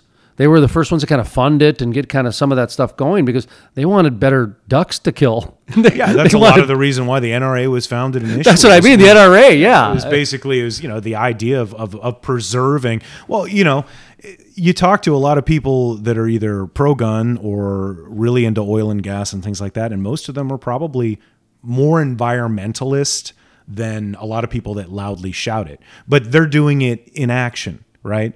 So I almost, yeah, I almost wonder if it's more of a circle of life well, mentality. It's, common sense, and you I, know? you know, I mean, uh, Teddy Roosevelt. That was one of the things that was real big. Uh, um, uh, Delano or uh, FDR. You know, again when those parks and stuff started to come about, these were guys that loved going camping. They loved they they saw the beauty that we had in this country, and they wanted to preserve some of it. So absolutely, and you know, we talk about. Uh, you know, federal lands and drilling. We're not talking about drilling into North Face or, you know, I mean, it's, I, I just don't get the argument you know, we can drill everywhere else, but not there. Well, we have to be safe everywhere we drill. They think they're not going to be safe there. I don't get it. Oh, there's a lot of interesting things that when it comes to just, the empty. sheer science and and selectiveness that people do with their arguments and and that sort of thing. And um, anyway, what was that? Was that story end? Was that it? Is that all So we yeah, got? they Where finally do get the bees. They brought in some beekeepers. They- needed to call in two because there was just too many. They estimated there's about uh, 1,500 to 2,000 bees on the fire vehicle, twice that on the women's car. Uh, they lost half the colony probably going down the highway. They scooped them up, got them into a beehive box until they got to the queen. Then she was in. The rest followed. Behave, huh? basically they just let them do their thing until nightfall when it gets cool and they all wanted to go inside anyway so That's so funny. it's like bee shepherding man I You know the bee whisperer. Send them in, and it's an interesting thing. I I, I love uh, the the what's it called the practice of bees. What is that called again? Oh shoot! it does have a cool name though you know it's like one of those with ends with an st and yeah it's too early in the morning. Um, and this article came from me. the modesto bee oh, there we go. The Yep. Modesto bee did a story on bees. That's fantastic. All Slam right. dunk. Well, that's going to do it for the news today. News, rumors, and news speak here on the Crude Life Morning Show. Play hard, work hard. That is Sterling. My name is Jason Spiess. We'll be back in a few.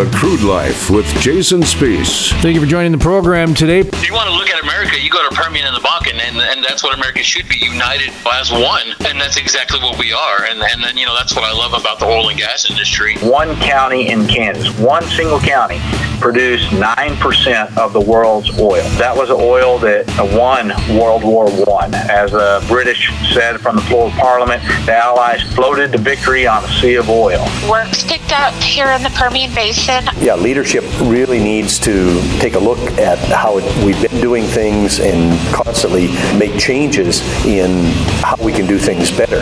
commodities are always, always, always, any commodity business, whether it's milk or whether it's oil or whether it's apples, they always are boom or bust because the solution to low prices is high prices, the solution to high prices is, you know, is high prices. it's a big issue. You know, it's kind of Red Riding Hood syndrome here. People making out the industry to be the big bad wolf. And on top of that, you know, you would get a nice increase in pay, as I'm sure most of us all know.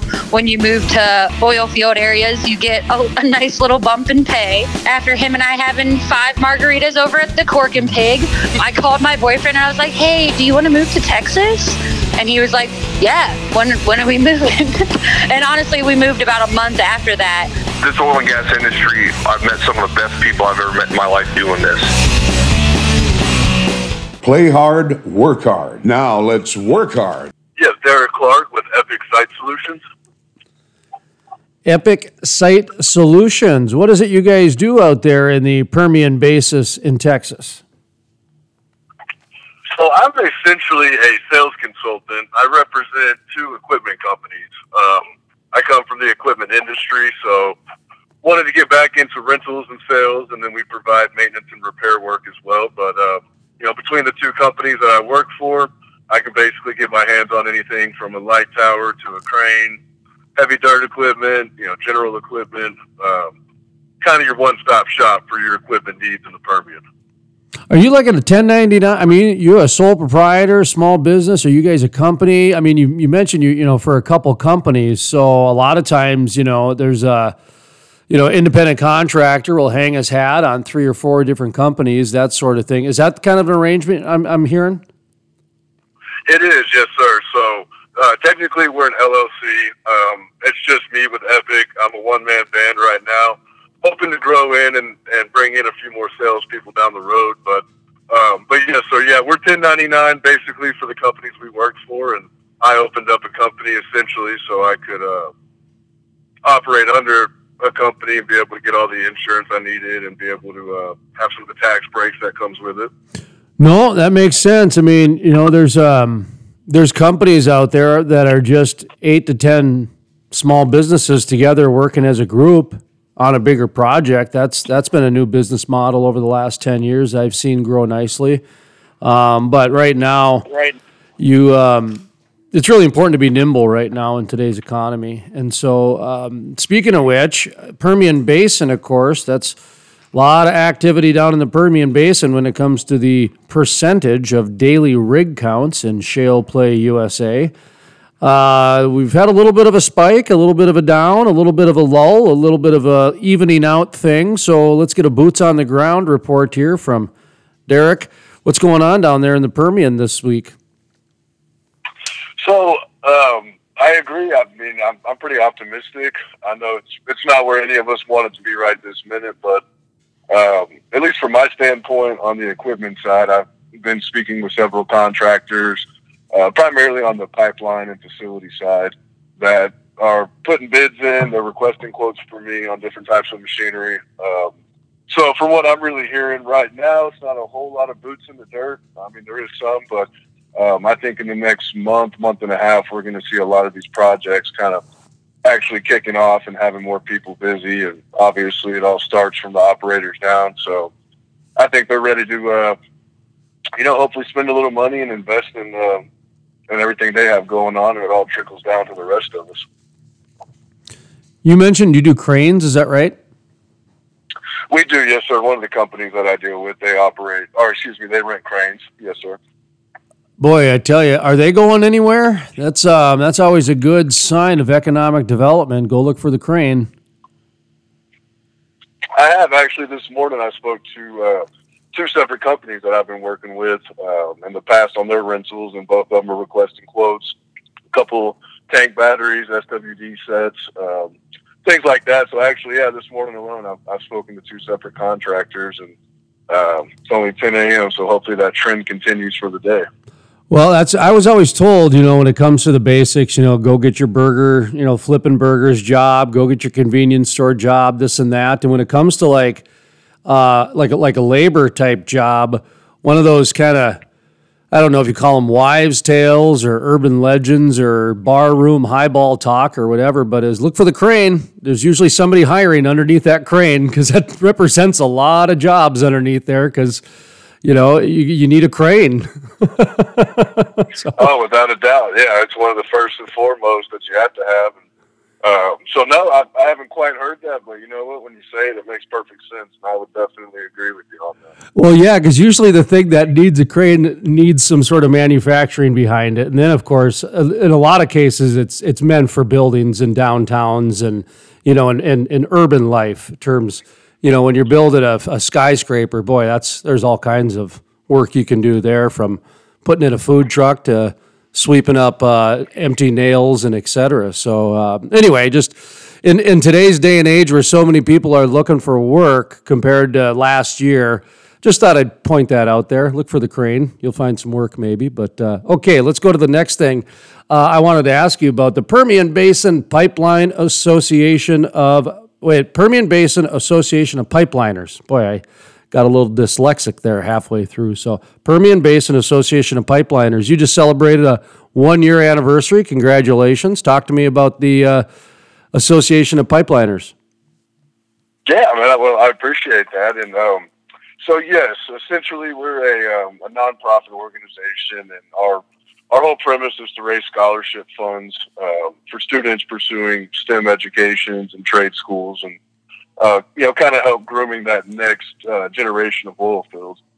Um, so that's essentially what we do. But um, man, it's a great networking opportunity. I've, I've, got a lot of great friends involved in it. Um, for 2021, I'm actually the membership chair. So if anybody was interested in getting any information or wanting to uh, you know come check out one of our events, they could always reach out to me directly, and I could fill them in on everything. But um, yeah, it's a lot of like-minded people. Um, we do have a lot of pipeline contractors, a lot of uh, facility contractors, and then we've got a lot of uh, different organizations involved that work with the pipeline and facility side. So it's really unique. Uh, I've been involved with it for a little over a year now, and uh, don't plan on leaving anytime soon. So I definitely think it's an organization worth checking out down here.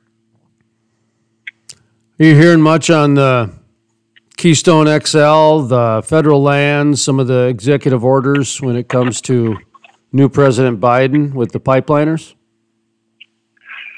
You know, a lot of people are um, upset about it. You know that obviously that was a um, a great project that this country could use for several different reasons. Um, took away a lot of high paying jobs for a lot of people and already our fragile economy that we're all dealing with now. And it's kind of a low blow to oil and gas.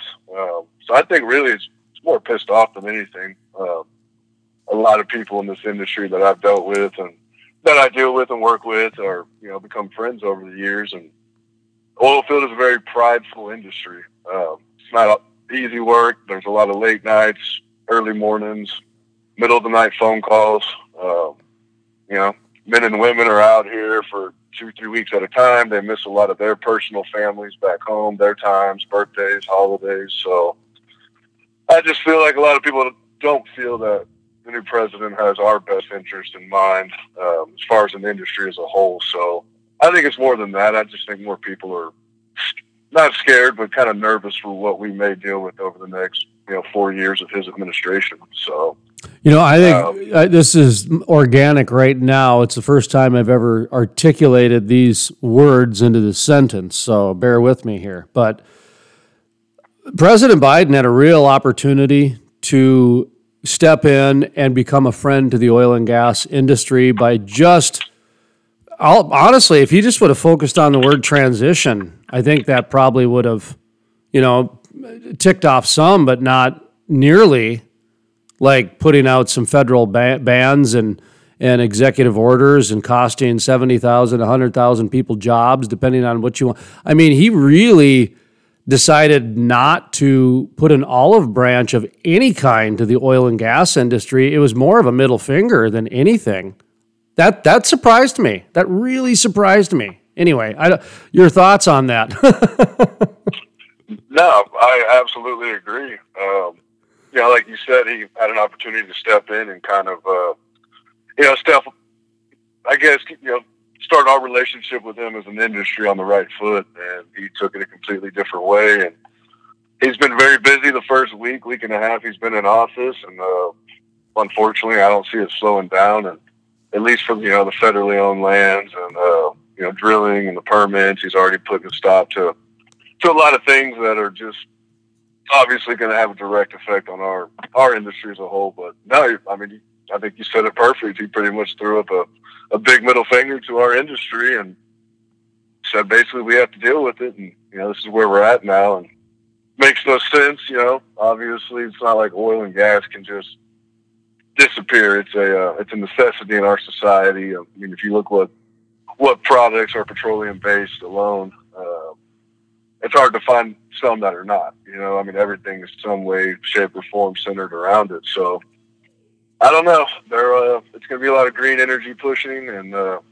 ironically, I don't think they're near as strict environmentally on on some of those projects as they are the oil field in general. You know, uh, what's really scary what's really sorry to interrupt, but th- what's really scary no, to me is the, Uh, the, the the fact of the matter is that what you said is is correct. I mean, I think it's ninety three or ninety six percent of what we use on a daily basis has some petroleum product in it or is reliant on it in some way. Very few things are not reliant on it through transportation, through some sort of sealant through some sort of plastic bag, whatever the case might be. So much of our society is, is reliant on that. Okay, be that as it may. So there's other means to get plastics. I understand that. There's other means to drive cars. I understand that because over half of a barrel of oil is basically diesel and gasoline. So, you know, then then you go your percentages after that. But in order to get those vehicles, you need quite a bit of petroleum products. In order to power those vehicles, you need quite a bit of petroleum products, even though they're electric. So that that that part is going to actually iron itself out in the marketplace. And when people start paying five to six to seven times for their heat, and they start realizing that this whole electric car thing is costing much more than they ever thought, they're gonna they're, they're gonna get upset. But that's gonna be a five year kick the can down the line. What worries me is this crash course and this religion of environmentalism, this cult of environmentalism that is taking away the liberties and freedoms of so many people uh, on their daily life in the name of public health and safety and etc. That's the part that really worries me because it's it's all it's being done on such a crash course. Nobody has time to say, "Whoa, whoa, whoa! Can we just take a look at the science?" It's like we don't have time for science. We got to act now. Sorry, man. I just got up on a big soapbox there. You got me going this morning. I've had four cups of coffee. so Hey, no, I love it, man. I can hear your passion in, your voice. I mean, that's obviously why you do this. You care deeply for the industry, and uh, I've been in it for five years, and I'm, I'm the same way now. You know, I, I didn't know anything about oil field, and I moved here from Houston in 2015, and I live in the Permian full time, and uh, yeah, man, it gets in your blood pretty quick. So I love it. Get fired up because you're right. We've got a whole lot going on. I mean, like you said, just the way 2020 unfolded, um, the millions of people that were put into you know financial problems, small businesses, large businesses, um, the oil and gas wars, and then obviously when you get to the health and the pandemic, uh, I think you're right. A lot of things weren't science based; they were kind of gut calls that shouldn't have been made, and um, yeah, like you said, it, it it happened rather quickly. I think a lot of people are concerned. Uh, Well, here's- and very eye opening how powerful the government is and what they can do. And here's a great example of the media not holding the government accountable and vice versa, this sort of thing. Where uh, just this morning I saw President Biden announced that he was going to eliminate uh, gas powered cars and, and all the government cars are going to be electric fueled or electric powered, electric powered cars. And the first, I don't know, 95% of the story is all about how he's going to do this and going to do that and going to do this and gonna, gonna, gonna speculate, speculate. And like the last sentence, the last sentence, there was no more than 15 words in this sentence or paragraph that said he had no plan. That they, they don't know when the timeline is going to do, they don't know how they're going to do it, but he said he's going to do it. So how is the media says I'm going to do 99% of a positive story about a planet of platitudes and some good old, you know, feel good stuff when the story if you're a true media person, if you're being sterile is president wants to eliminate uh, uh, gas powered cars has no plan. The, the the story is that he has no plan. That he's just coming out with with with feel good, heartfelt platitudes. It's just amazed me where the media these days just cannot seem to hold these people accountable to say, you know, the story is really, they don't have a plan. That's really the story. And so I don't know. I don't know what your thought is on that, but No, you're 100. percent I uh, I think this election has shown the bias in the media and uh, how powerful social media is, and how it can be swayed one way or another by these conglomerate companies, these mega rock star companies that own most of our social medias that we all are guilty of interacting on every day. Um, so yeah, the bias in the media. I mean, it, I hate to say it. I think most people now are it's very eye opening to see how many people don't really trust the media and speculate that most of the news that we do get is uh, has a hidden agenda behind it.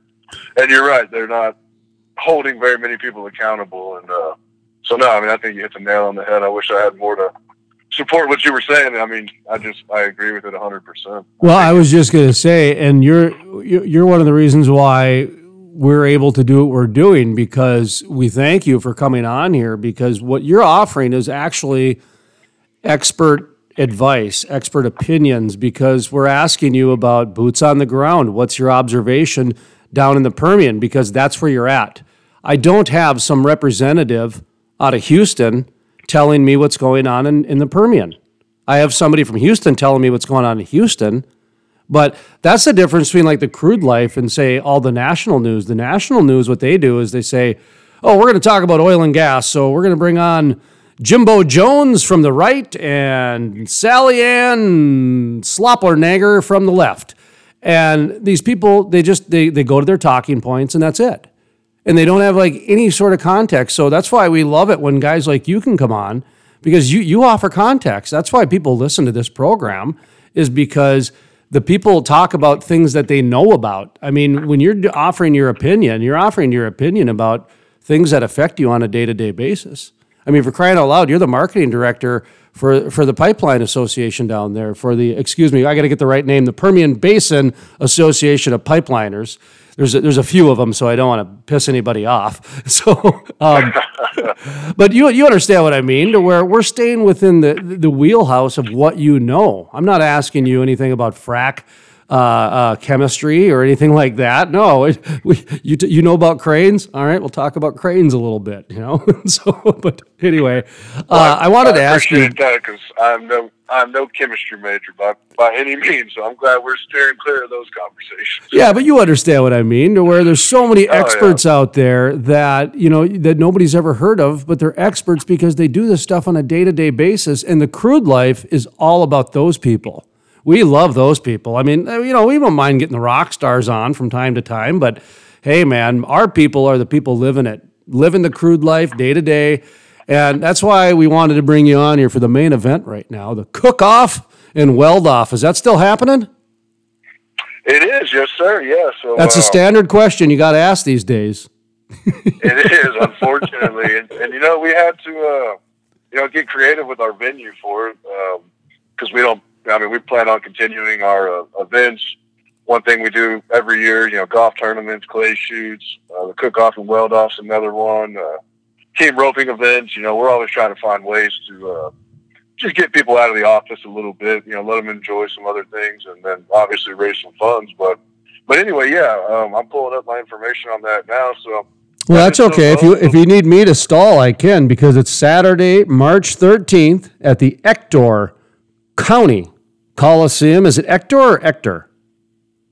Hector, yes, sir. Okay. Yes, sir, Hector. Um, but yeah, so we we've got that still going on. Um, we just announced it last week, actually, and, and we seem to be getting a lot of hits. A lot of uh, people are interested in setting up teams. Um, obviously, interested in doing the weld off. And one thing I know about welders, and one thing I know about cook off teams, is they all like to brag about who's the best. So I think it's going to be a fun event that day. We're going to have a lot of people out there.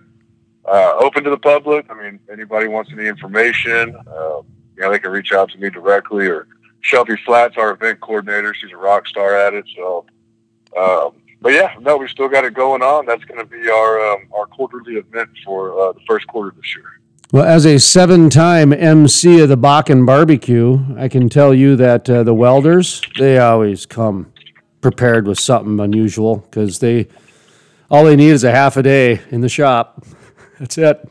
And, and they're, they're coming up with something that's very odd and it's just great every time. It's just fantastic. So we'll have to see what you guys can come up with. Uh, that's Saturday, March 13th. Now, are you guys still looking for sponsors? I'm looking at your, uh, uh, at your flyer right now. There's cooking teams available, weld off contestants. It looks like drink sponsors. And are, are you looking for all these different things? We still are, yes, sir. Yeah, we've got some teams signed up, uh, but we still have plenty of room for everybody still. Um, so Well- yeah, if anybody's interested, I mean, we've still got plenty of space. Um, the parking lot at, at Ector County, we're going to be able to practice all the uh, you know requirements we have to for large events like this. But uh, you know, plenty of space to have plenty of people out there. And they got, okay, booth sponsors, VIP access sponsors, drink sponsors, weld off contestants, and the cooking team. Okay. Do you got the VIP, VIP access, which even the VIPs aren't allowed in? Yeah. so where that you know I mean really stems from is we're um, we're really pushing to try to get a lot more operators involved. Um, Okay. One thing with this organization that that I forgot to mention, and I shouldn't have, uh, or is, is essentially we like to work with a lot of the local political leaders out here, um, all the way from the Permian to Austin. Uh, we're heavily involved. Uh, we had a great speaker at our, our dinner last week, and one of the main things he was kind of reiterating to everybody is that right now it's imperative for oil and gas from it from every aspect of the industry everybody to stick together and you know really show the strength in numbers and uh, so we're really pushing to get operators involved with some of the bigger names uh, obviously it's great for networking for everybody but uh, really it's it's kind of helping us align ourselves with some of the, the powerhouses to help us have a little more um, sway in the political world. You know, we're very heavily involved in trying to just get the information out, the correct information about the oil field. A lot of people that aren't in the industry just assume it's uh, unsafe, it's terrible for the environment. I mean, the, list goes on and on. There's several organizations against the oil field, and I think it's a lack of education on the oil field, particularly that we are one of the safest industries that there is because we're so highly scrutinized by so many people. We have to be, and that's something we're really looking to align and make a big push in 2021 is uh, educating the public more that we are good. We're here to stay. We're not going anywhere. Uh, the oil field's strong, and um, and we're doing it safely and correctly. And we are one of the safer industries there are now. It's just a, a fact when you look at everything we have to go through. It's interesting. The speaker, the state representative, brought up uh, safety in numbers. That was our our media kit this year. That's the every, every year we put a you know new phrase on there, and we do it you know in in September the pre- previous year. So bef- the year before COVID, actually, our media kit read "Ready for Anything" on the cover, and that had to do with Greta Thunberg and the climate activists really more than COVID.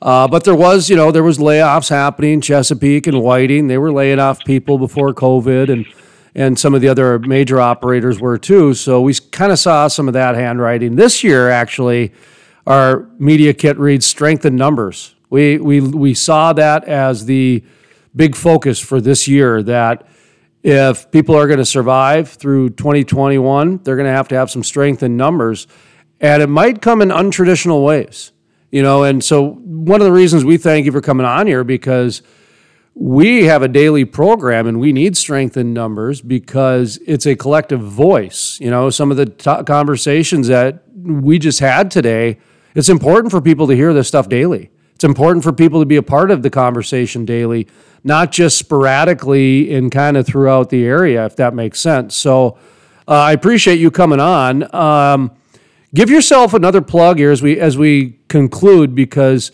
your association i know you guys are doing some good work down there so uh, you're the membership director how can people get in touch with you and uh, join your organization and learn more and become aware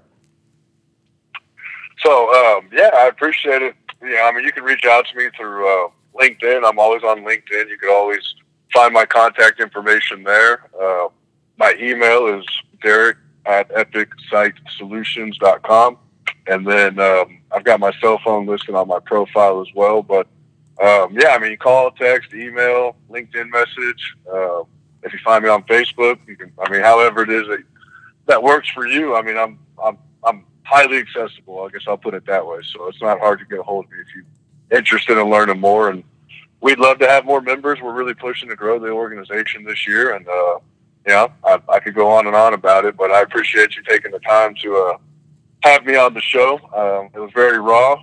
You know, none of this was scripted. All the questions were coming at me hot, and uh, I love what you do with it, man. I think you get the best out of a lot of people that way. So um, it was a pleasure being on here with you. It's a big at your door.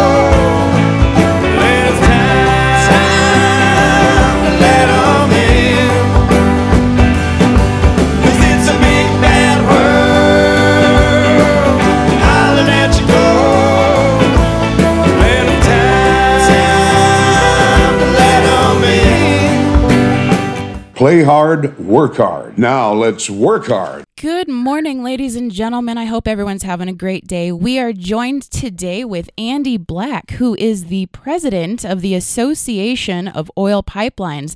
Good morning. How are you doing today, Andy? Good morning, Jessica. Great to be here. Oh, it's hopefully going to be a wonderful day. So, I guess let's go ahead and start with a little bit about the Association of Oil Pipelines. What is it exactly that the association is responsible for? We're a small trade association in Washington, D.C., and we represent uh, pipelines, liquid pipelines that carry crude oil, uh, refined products like gasoline, diesel, and jet fuel, and then natural gas liquids. Uh, we are uh, focused primarily on federal issues, but sometimes get involved out there in the states. And it's good to be able to talk to you about pipelines. Absolutely. I find it interesting, uh, especially when looking at your website. I see that there's a whole bunch of, of uh, space on the website dedicated to the safety measures that are taken with the pipelines. And I find it interesting that it that these types of measures aren't actually talked about more, I don't know, in, in uh, mainstream media or just in open dialogue when it comes to oil and gas industry.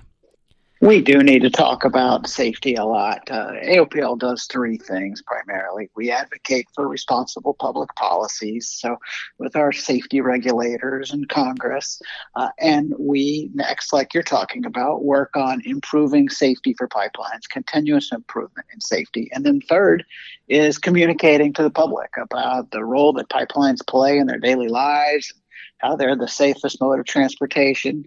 And as you mentioned, that's something you can never do enough of. We really want people to be comfortable uh, with the fact that we rely on pipelines every day uh, and that they're uh, safe and getting safer. Right. Well, and there's there's what over 200,000 pipelines. Is that just in the U.S.? Yes, over 200,000 uh, uh, miles of hazardous liquid pipelines in the U.S., and that's been growing. That's stopping a little bit right now with COVID, but it'll pick up later. The pipelines are all around. We, people don't normally notice them, but they're there, serving us. Right. Well, that's that's a lot of pipelines to be monitoring and keeping safe. How do you monitor the pipelines? Uh, pipelines are uh, monitored in control rooms with operators uh, working 24 7, collecting information from up and down the pipe, uh, indications about pressure and flow rate. They're looking for signs of an incident, but almost every pipeline that's out there is, is run by a control room. And that became an issue in COVID, making sure that those control room workers were protected from the virus, from other employees, and could keep working while everybody was shutting down. Were you able to keep working through that period of time or? Yeah, no pipelines shut down because of COVID. Uh, pipe, uh, control room operators were uh, sequestered from other employees. There, I even heard stories of, of hotel rooms away from families where control room personnel would go, and all you did was go from the hotel to uh, the control room and back. Uh, pipelines are sometimes shut down during uh, hurricanes or natural disasters just to make sure that there's not going to be an incident.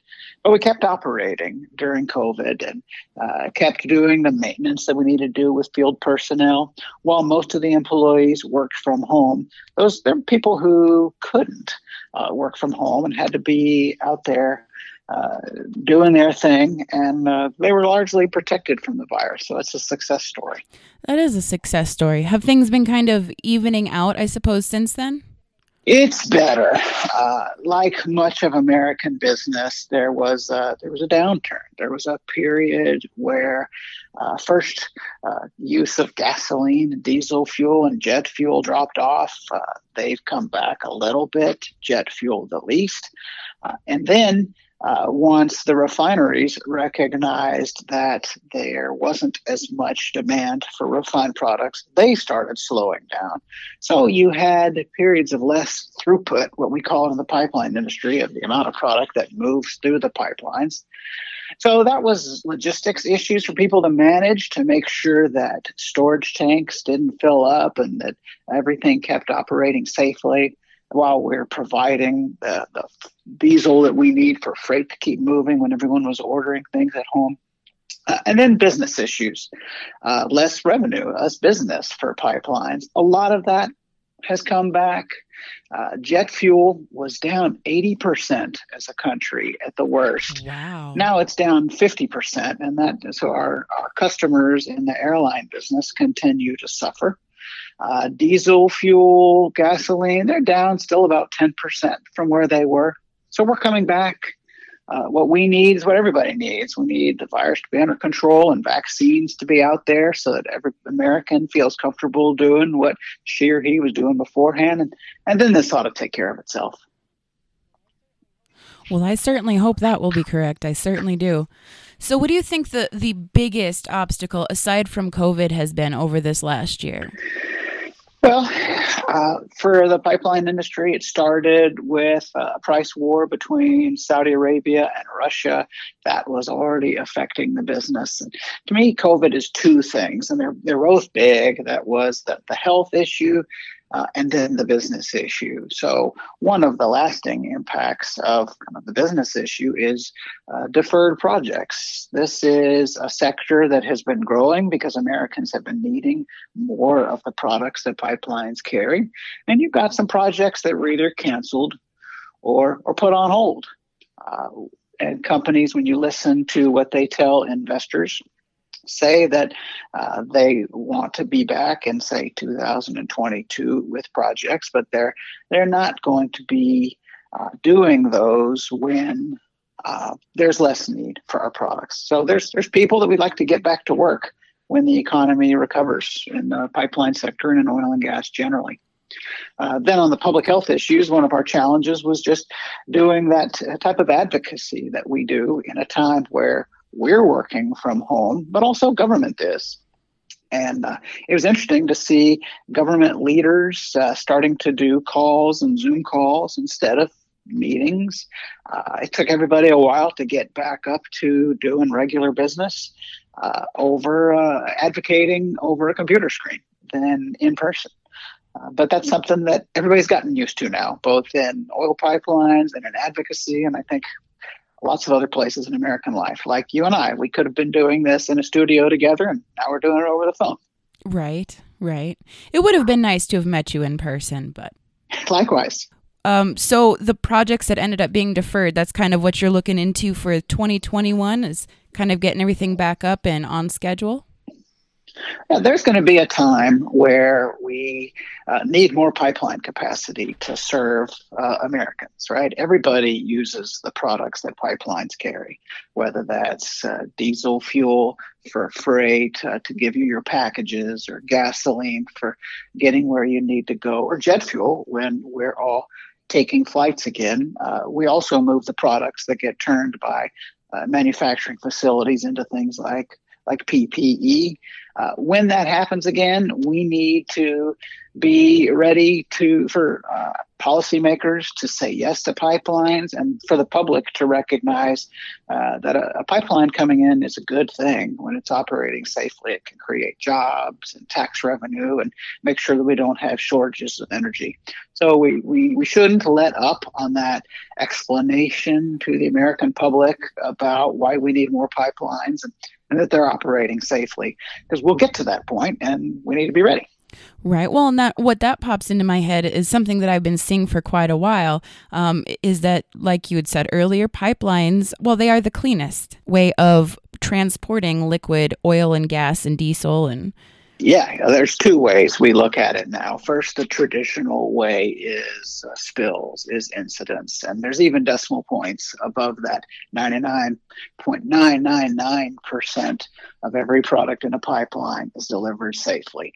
So, uh, it's it's the Americans' benefits that a barrel of crude oil move on a pipeline over a train or a truck or a barge. I'm not saying those are unsafe. They're just statistically not as safe as pipelines.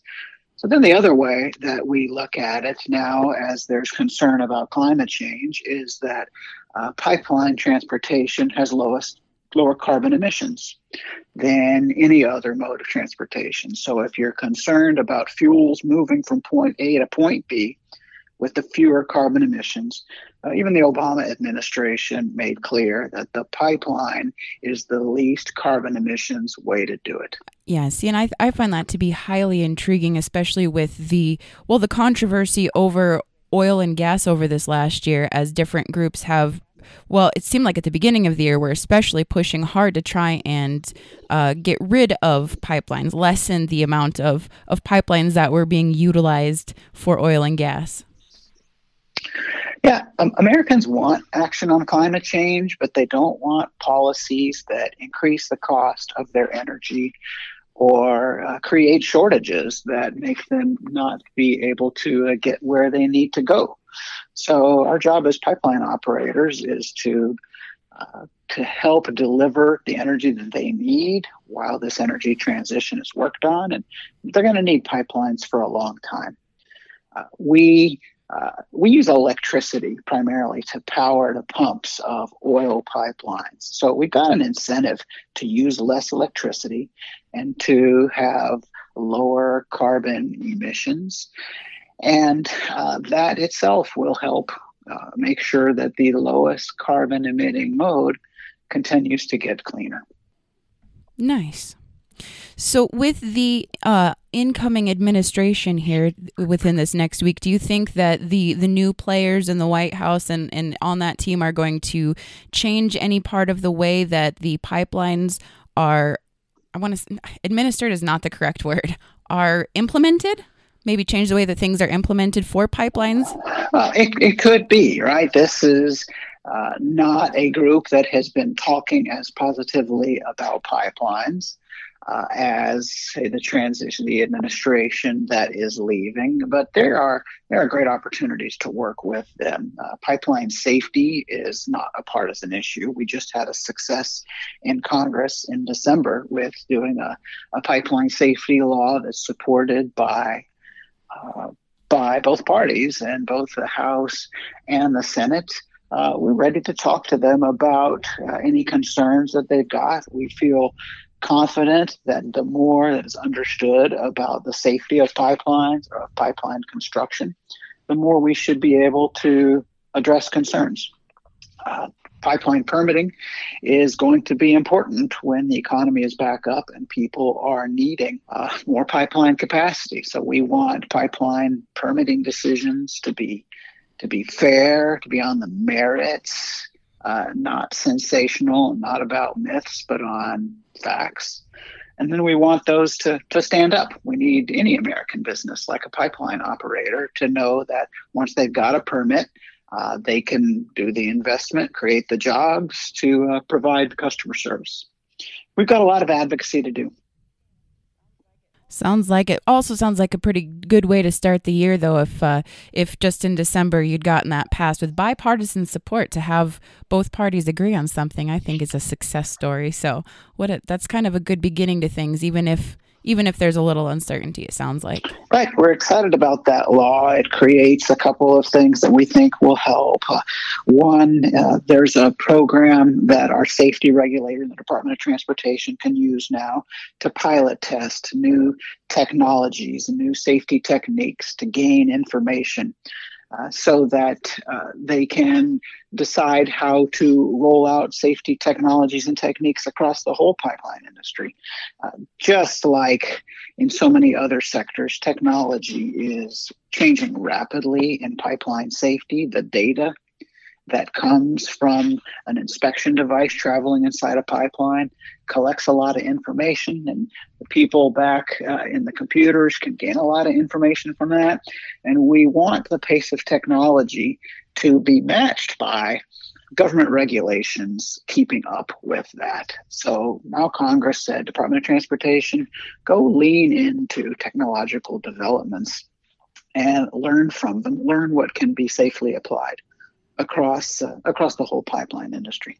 So we're glad that uh, Congress listened on that, and that's something that we can uh, work with the next administration on. Wonderful. That does sound very exciting. Real, real quick, because you you piqued my interest. You were talking about a device on the inside of the pipeline that uh, relays data I'm, back. I'm glad you asked about that. Uh, you may have heard, or your listeners, of the, uh, the phrase of a smart pig. Uh, there is technology that is put inside a pipeline that's pressed through the pipeline that gathers information. So uh, they once you uh, bring out a pipeline, bring sorry, bring a smart pig out of a pipeline, you've got information about uh, any deformities on the inside of a pipe. The goal is to uh, learn about issues on a pipeline and review them and address them if necessary before they would become a problem. So, this is all like preventative maintenance, uh, and it's using technology that you might find at a doctor's office when you get an MRI or an X ray. Uh, these engineers can take information from a smart pig traveling inside a pipeline and, and learn about uh, a feature that they might need to go uncover and inspect personally. And that's that's driven a lot of safety improvements over the last several decades and even over the last five years. Over the last five years, incidents that impact public or the environment, they're down 36%, even from a good where place that they started. This is one of the ways that we're excited about continuing to improve pipeline safety. Wow, that is that's pretty incredible. Very proactive. Well, a lot of work. Uh, you you, uh, you see a pipeline marker, uh, and you don't know that there's a lot of technology uh, that's going through the pipeline underground to try to make things safer. Uh, we need to do that. Our goal is zero incidents. Uh, even if we're at 99.999 plus percent, we want to be at 100. And the American people expects that, that the pipeline is always going to be able to retain the product that's inside it. Yeah, that's a that's that's a very good quality of standard to to hold, and that's very very impressive. You must have a lot of very brilliant people working on these these technologies. I, am I'm impressed by what they uh, what they can do. Absolutely. Well, is there anything else that you might like to discuss or think that would be noteworthy for anyone listening going on into the new year? I think we've covered a lot of ground here. I want to make sure that uh, people understand that uh, pipeline industry is there to work with them if they've got a, a pipeline in their neighborhood or if there's one that's being proposed uh, that we can help answer questions and that they that they depend on them right now. Only in a hurricane, uh, when a pipeline is down uh, and product is not being delivered, do people really recognize sometimes how much we need them. Right, the the gasoline at the gas station uh, comes there after a long trip in several pipelines. Uh, we want people to be comfortable with pipelines uh, and how that they are maintained. And if you've got a pipeline operator in your area and you've got questions about how to act safely around a pipeline and call before you dig, uh, we want them to reach out. And we're ready to help. Asking questions is a good thing. Knowledge is power, as Sir Francis Bacon said. Yep. I agree. Well said. Well, thank you so much for taking the time to talk with me today, Andy. I really appreciate it. Great, Jenica. Great questions. Thank you. All right, friends and listeners, that was Andy Black, President and CEO for the Association of Oil Pipelines. Want to thank him again for taking time out of his day to talk with me and so that we could get this great information out to anyone who is interested in taking a listen to it. If you like what you've heard, if you want to find out more information, a couple of great resources to check out would be aopl.org. That would be the website for the Association of Oil Pipelines. You can go to aopl.org pipeline101.org. Or if you want to find out about pipelines specifically, go to pipeline101.org. That was pipeline101.org. And of course, if you want to find even more great content, go ahead and take a look at what the rest of crudelife.com has to offer. Oh, well, you built a bridge and I hammer on the harmony. Have made a mighty fine melody. We were ready the rhyme and rhythm to chord each note and every measure.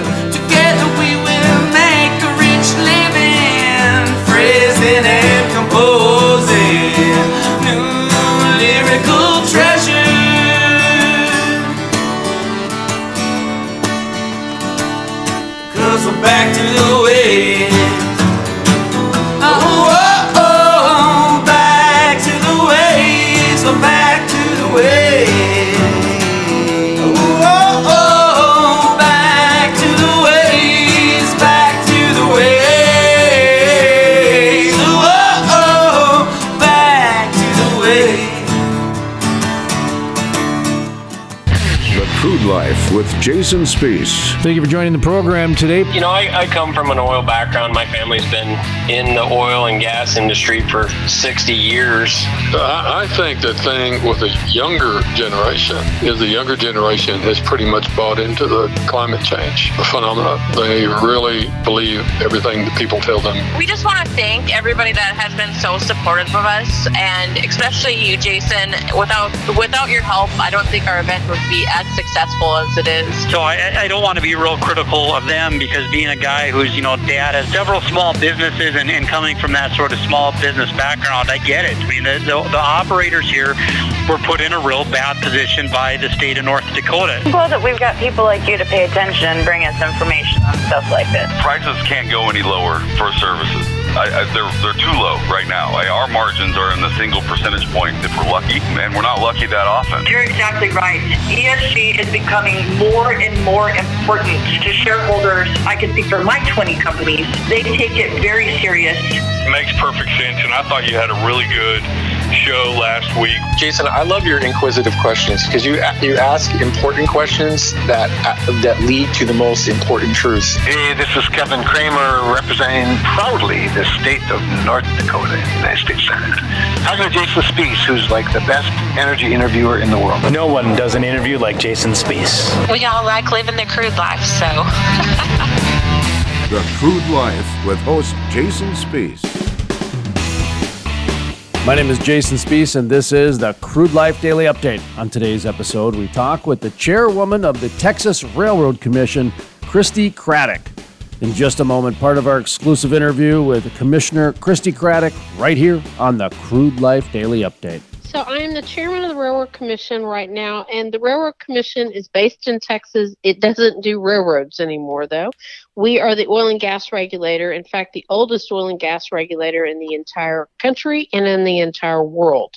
We always say OPEC is based on us as far as their price controls and other things they do. And so I've been at the commission starting my ninth year, and I'm now the longest serving i wouldn't say oldest but the longest serving member on the commission as we're as we're uh, brought up it right now. And i'm the chairman. The chairmanship rotates amongst the three of us. And this is my third time to be chairman and uh, i'm happy to do so i think we've got one of the best agencies in the entire state and frankly probably one of the best agencies in the entire country when you talk about oil and gas regulations so thought for just a second I'd tell you because we do have a funny name and it's a historical name.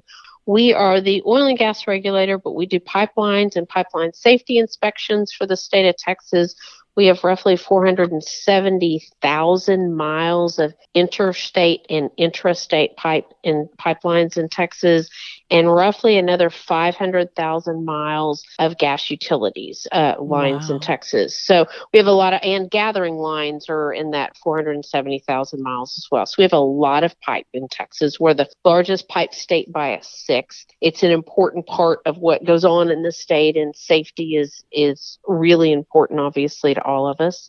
Uh, we do gas utilities, like I said, and gas utility rates and safety in, in Texas. We also do coal and coal mines people forget we do have coal mines. We're lignite mines, and I also we're not the West Virginia dig down and deep in the ground, but they're strip mines in Texas. So that is an important part. To listen to the full length interview with the chairwoman of the Texas Railroad Commission, Christi Craddick, or to check out other exclusive interviews, visit thecrudelife.com. That's thecrudelife.com. While you're there, be sure to check out our morning show, Play Hard, Work Hard, and our social media pages. From the staff here at the Crude Life Daily Update, my name is Jason Spiess, asking you to always remember energy is more than an industry, it's a way of life. The Crude Life is sponsored in part by It takes an industry to build a forest. Hey folks, Jason Spiess with The Crude Life. Did you know about half the trees planted in the last 20 to 30 years have died within the first year? Lack of watering, transplant shock, special interest groups, poor growing conditions are just a few reasons it takes an industry to build a forest, and that is exactly what the industrial forest does. Sustainability sheds, critical pipeline systems are implemented to ensure the forest survives and absorbs carbon for decades to come. It takes an industry to build a forest. If you're interested in sustainable forests, growing industry jobs, check out theindustrialforest.com. That's theindustrialforest.com. Play hard, work hard.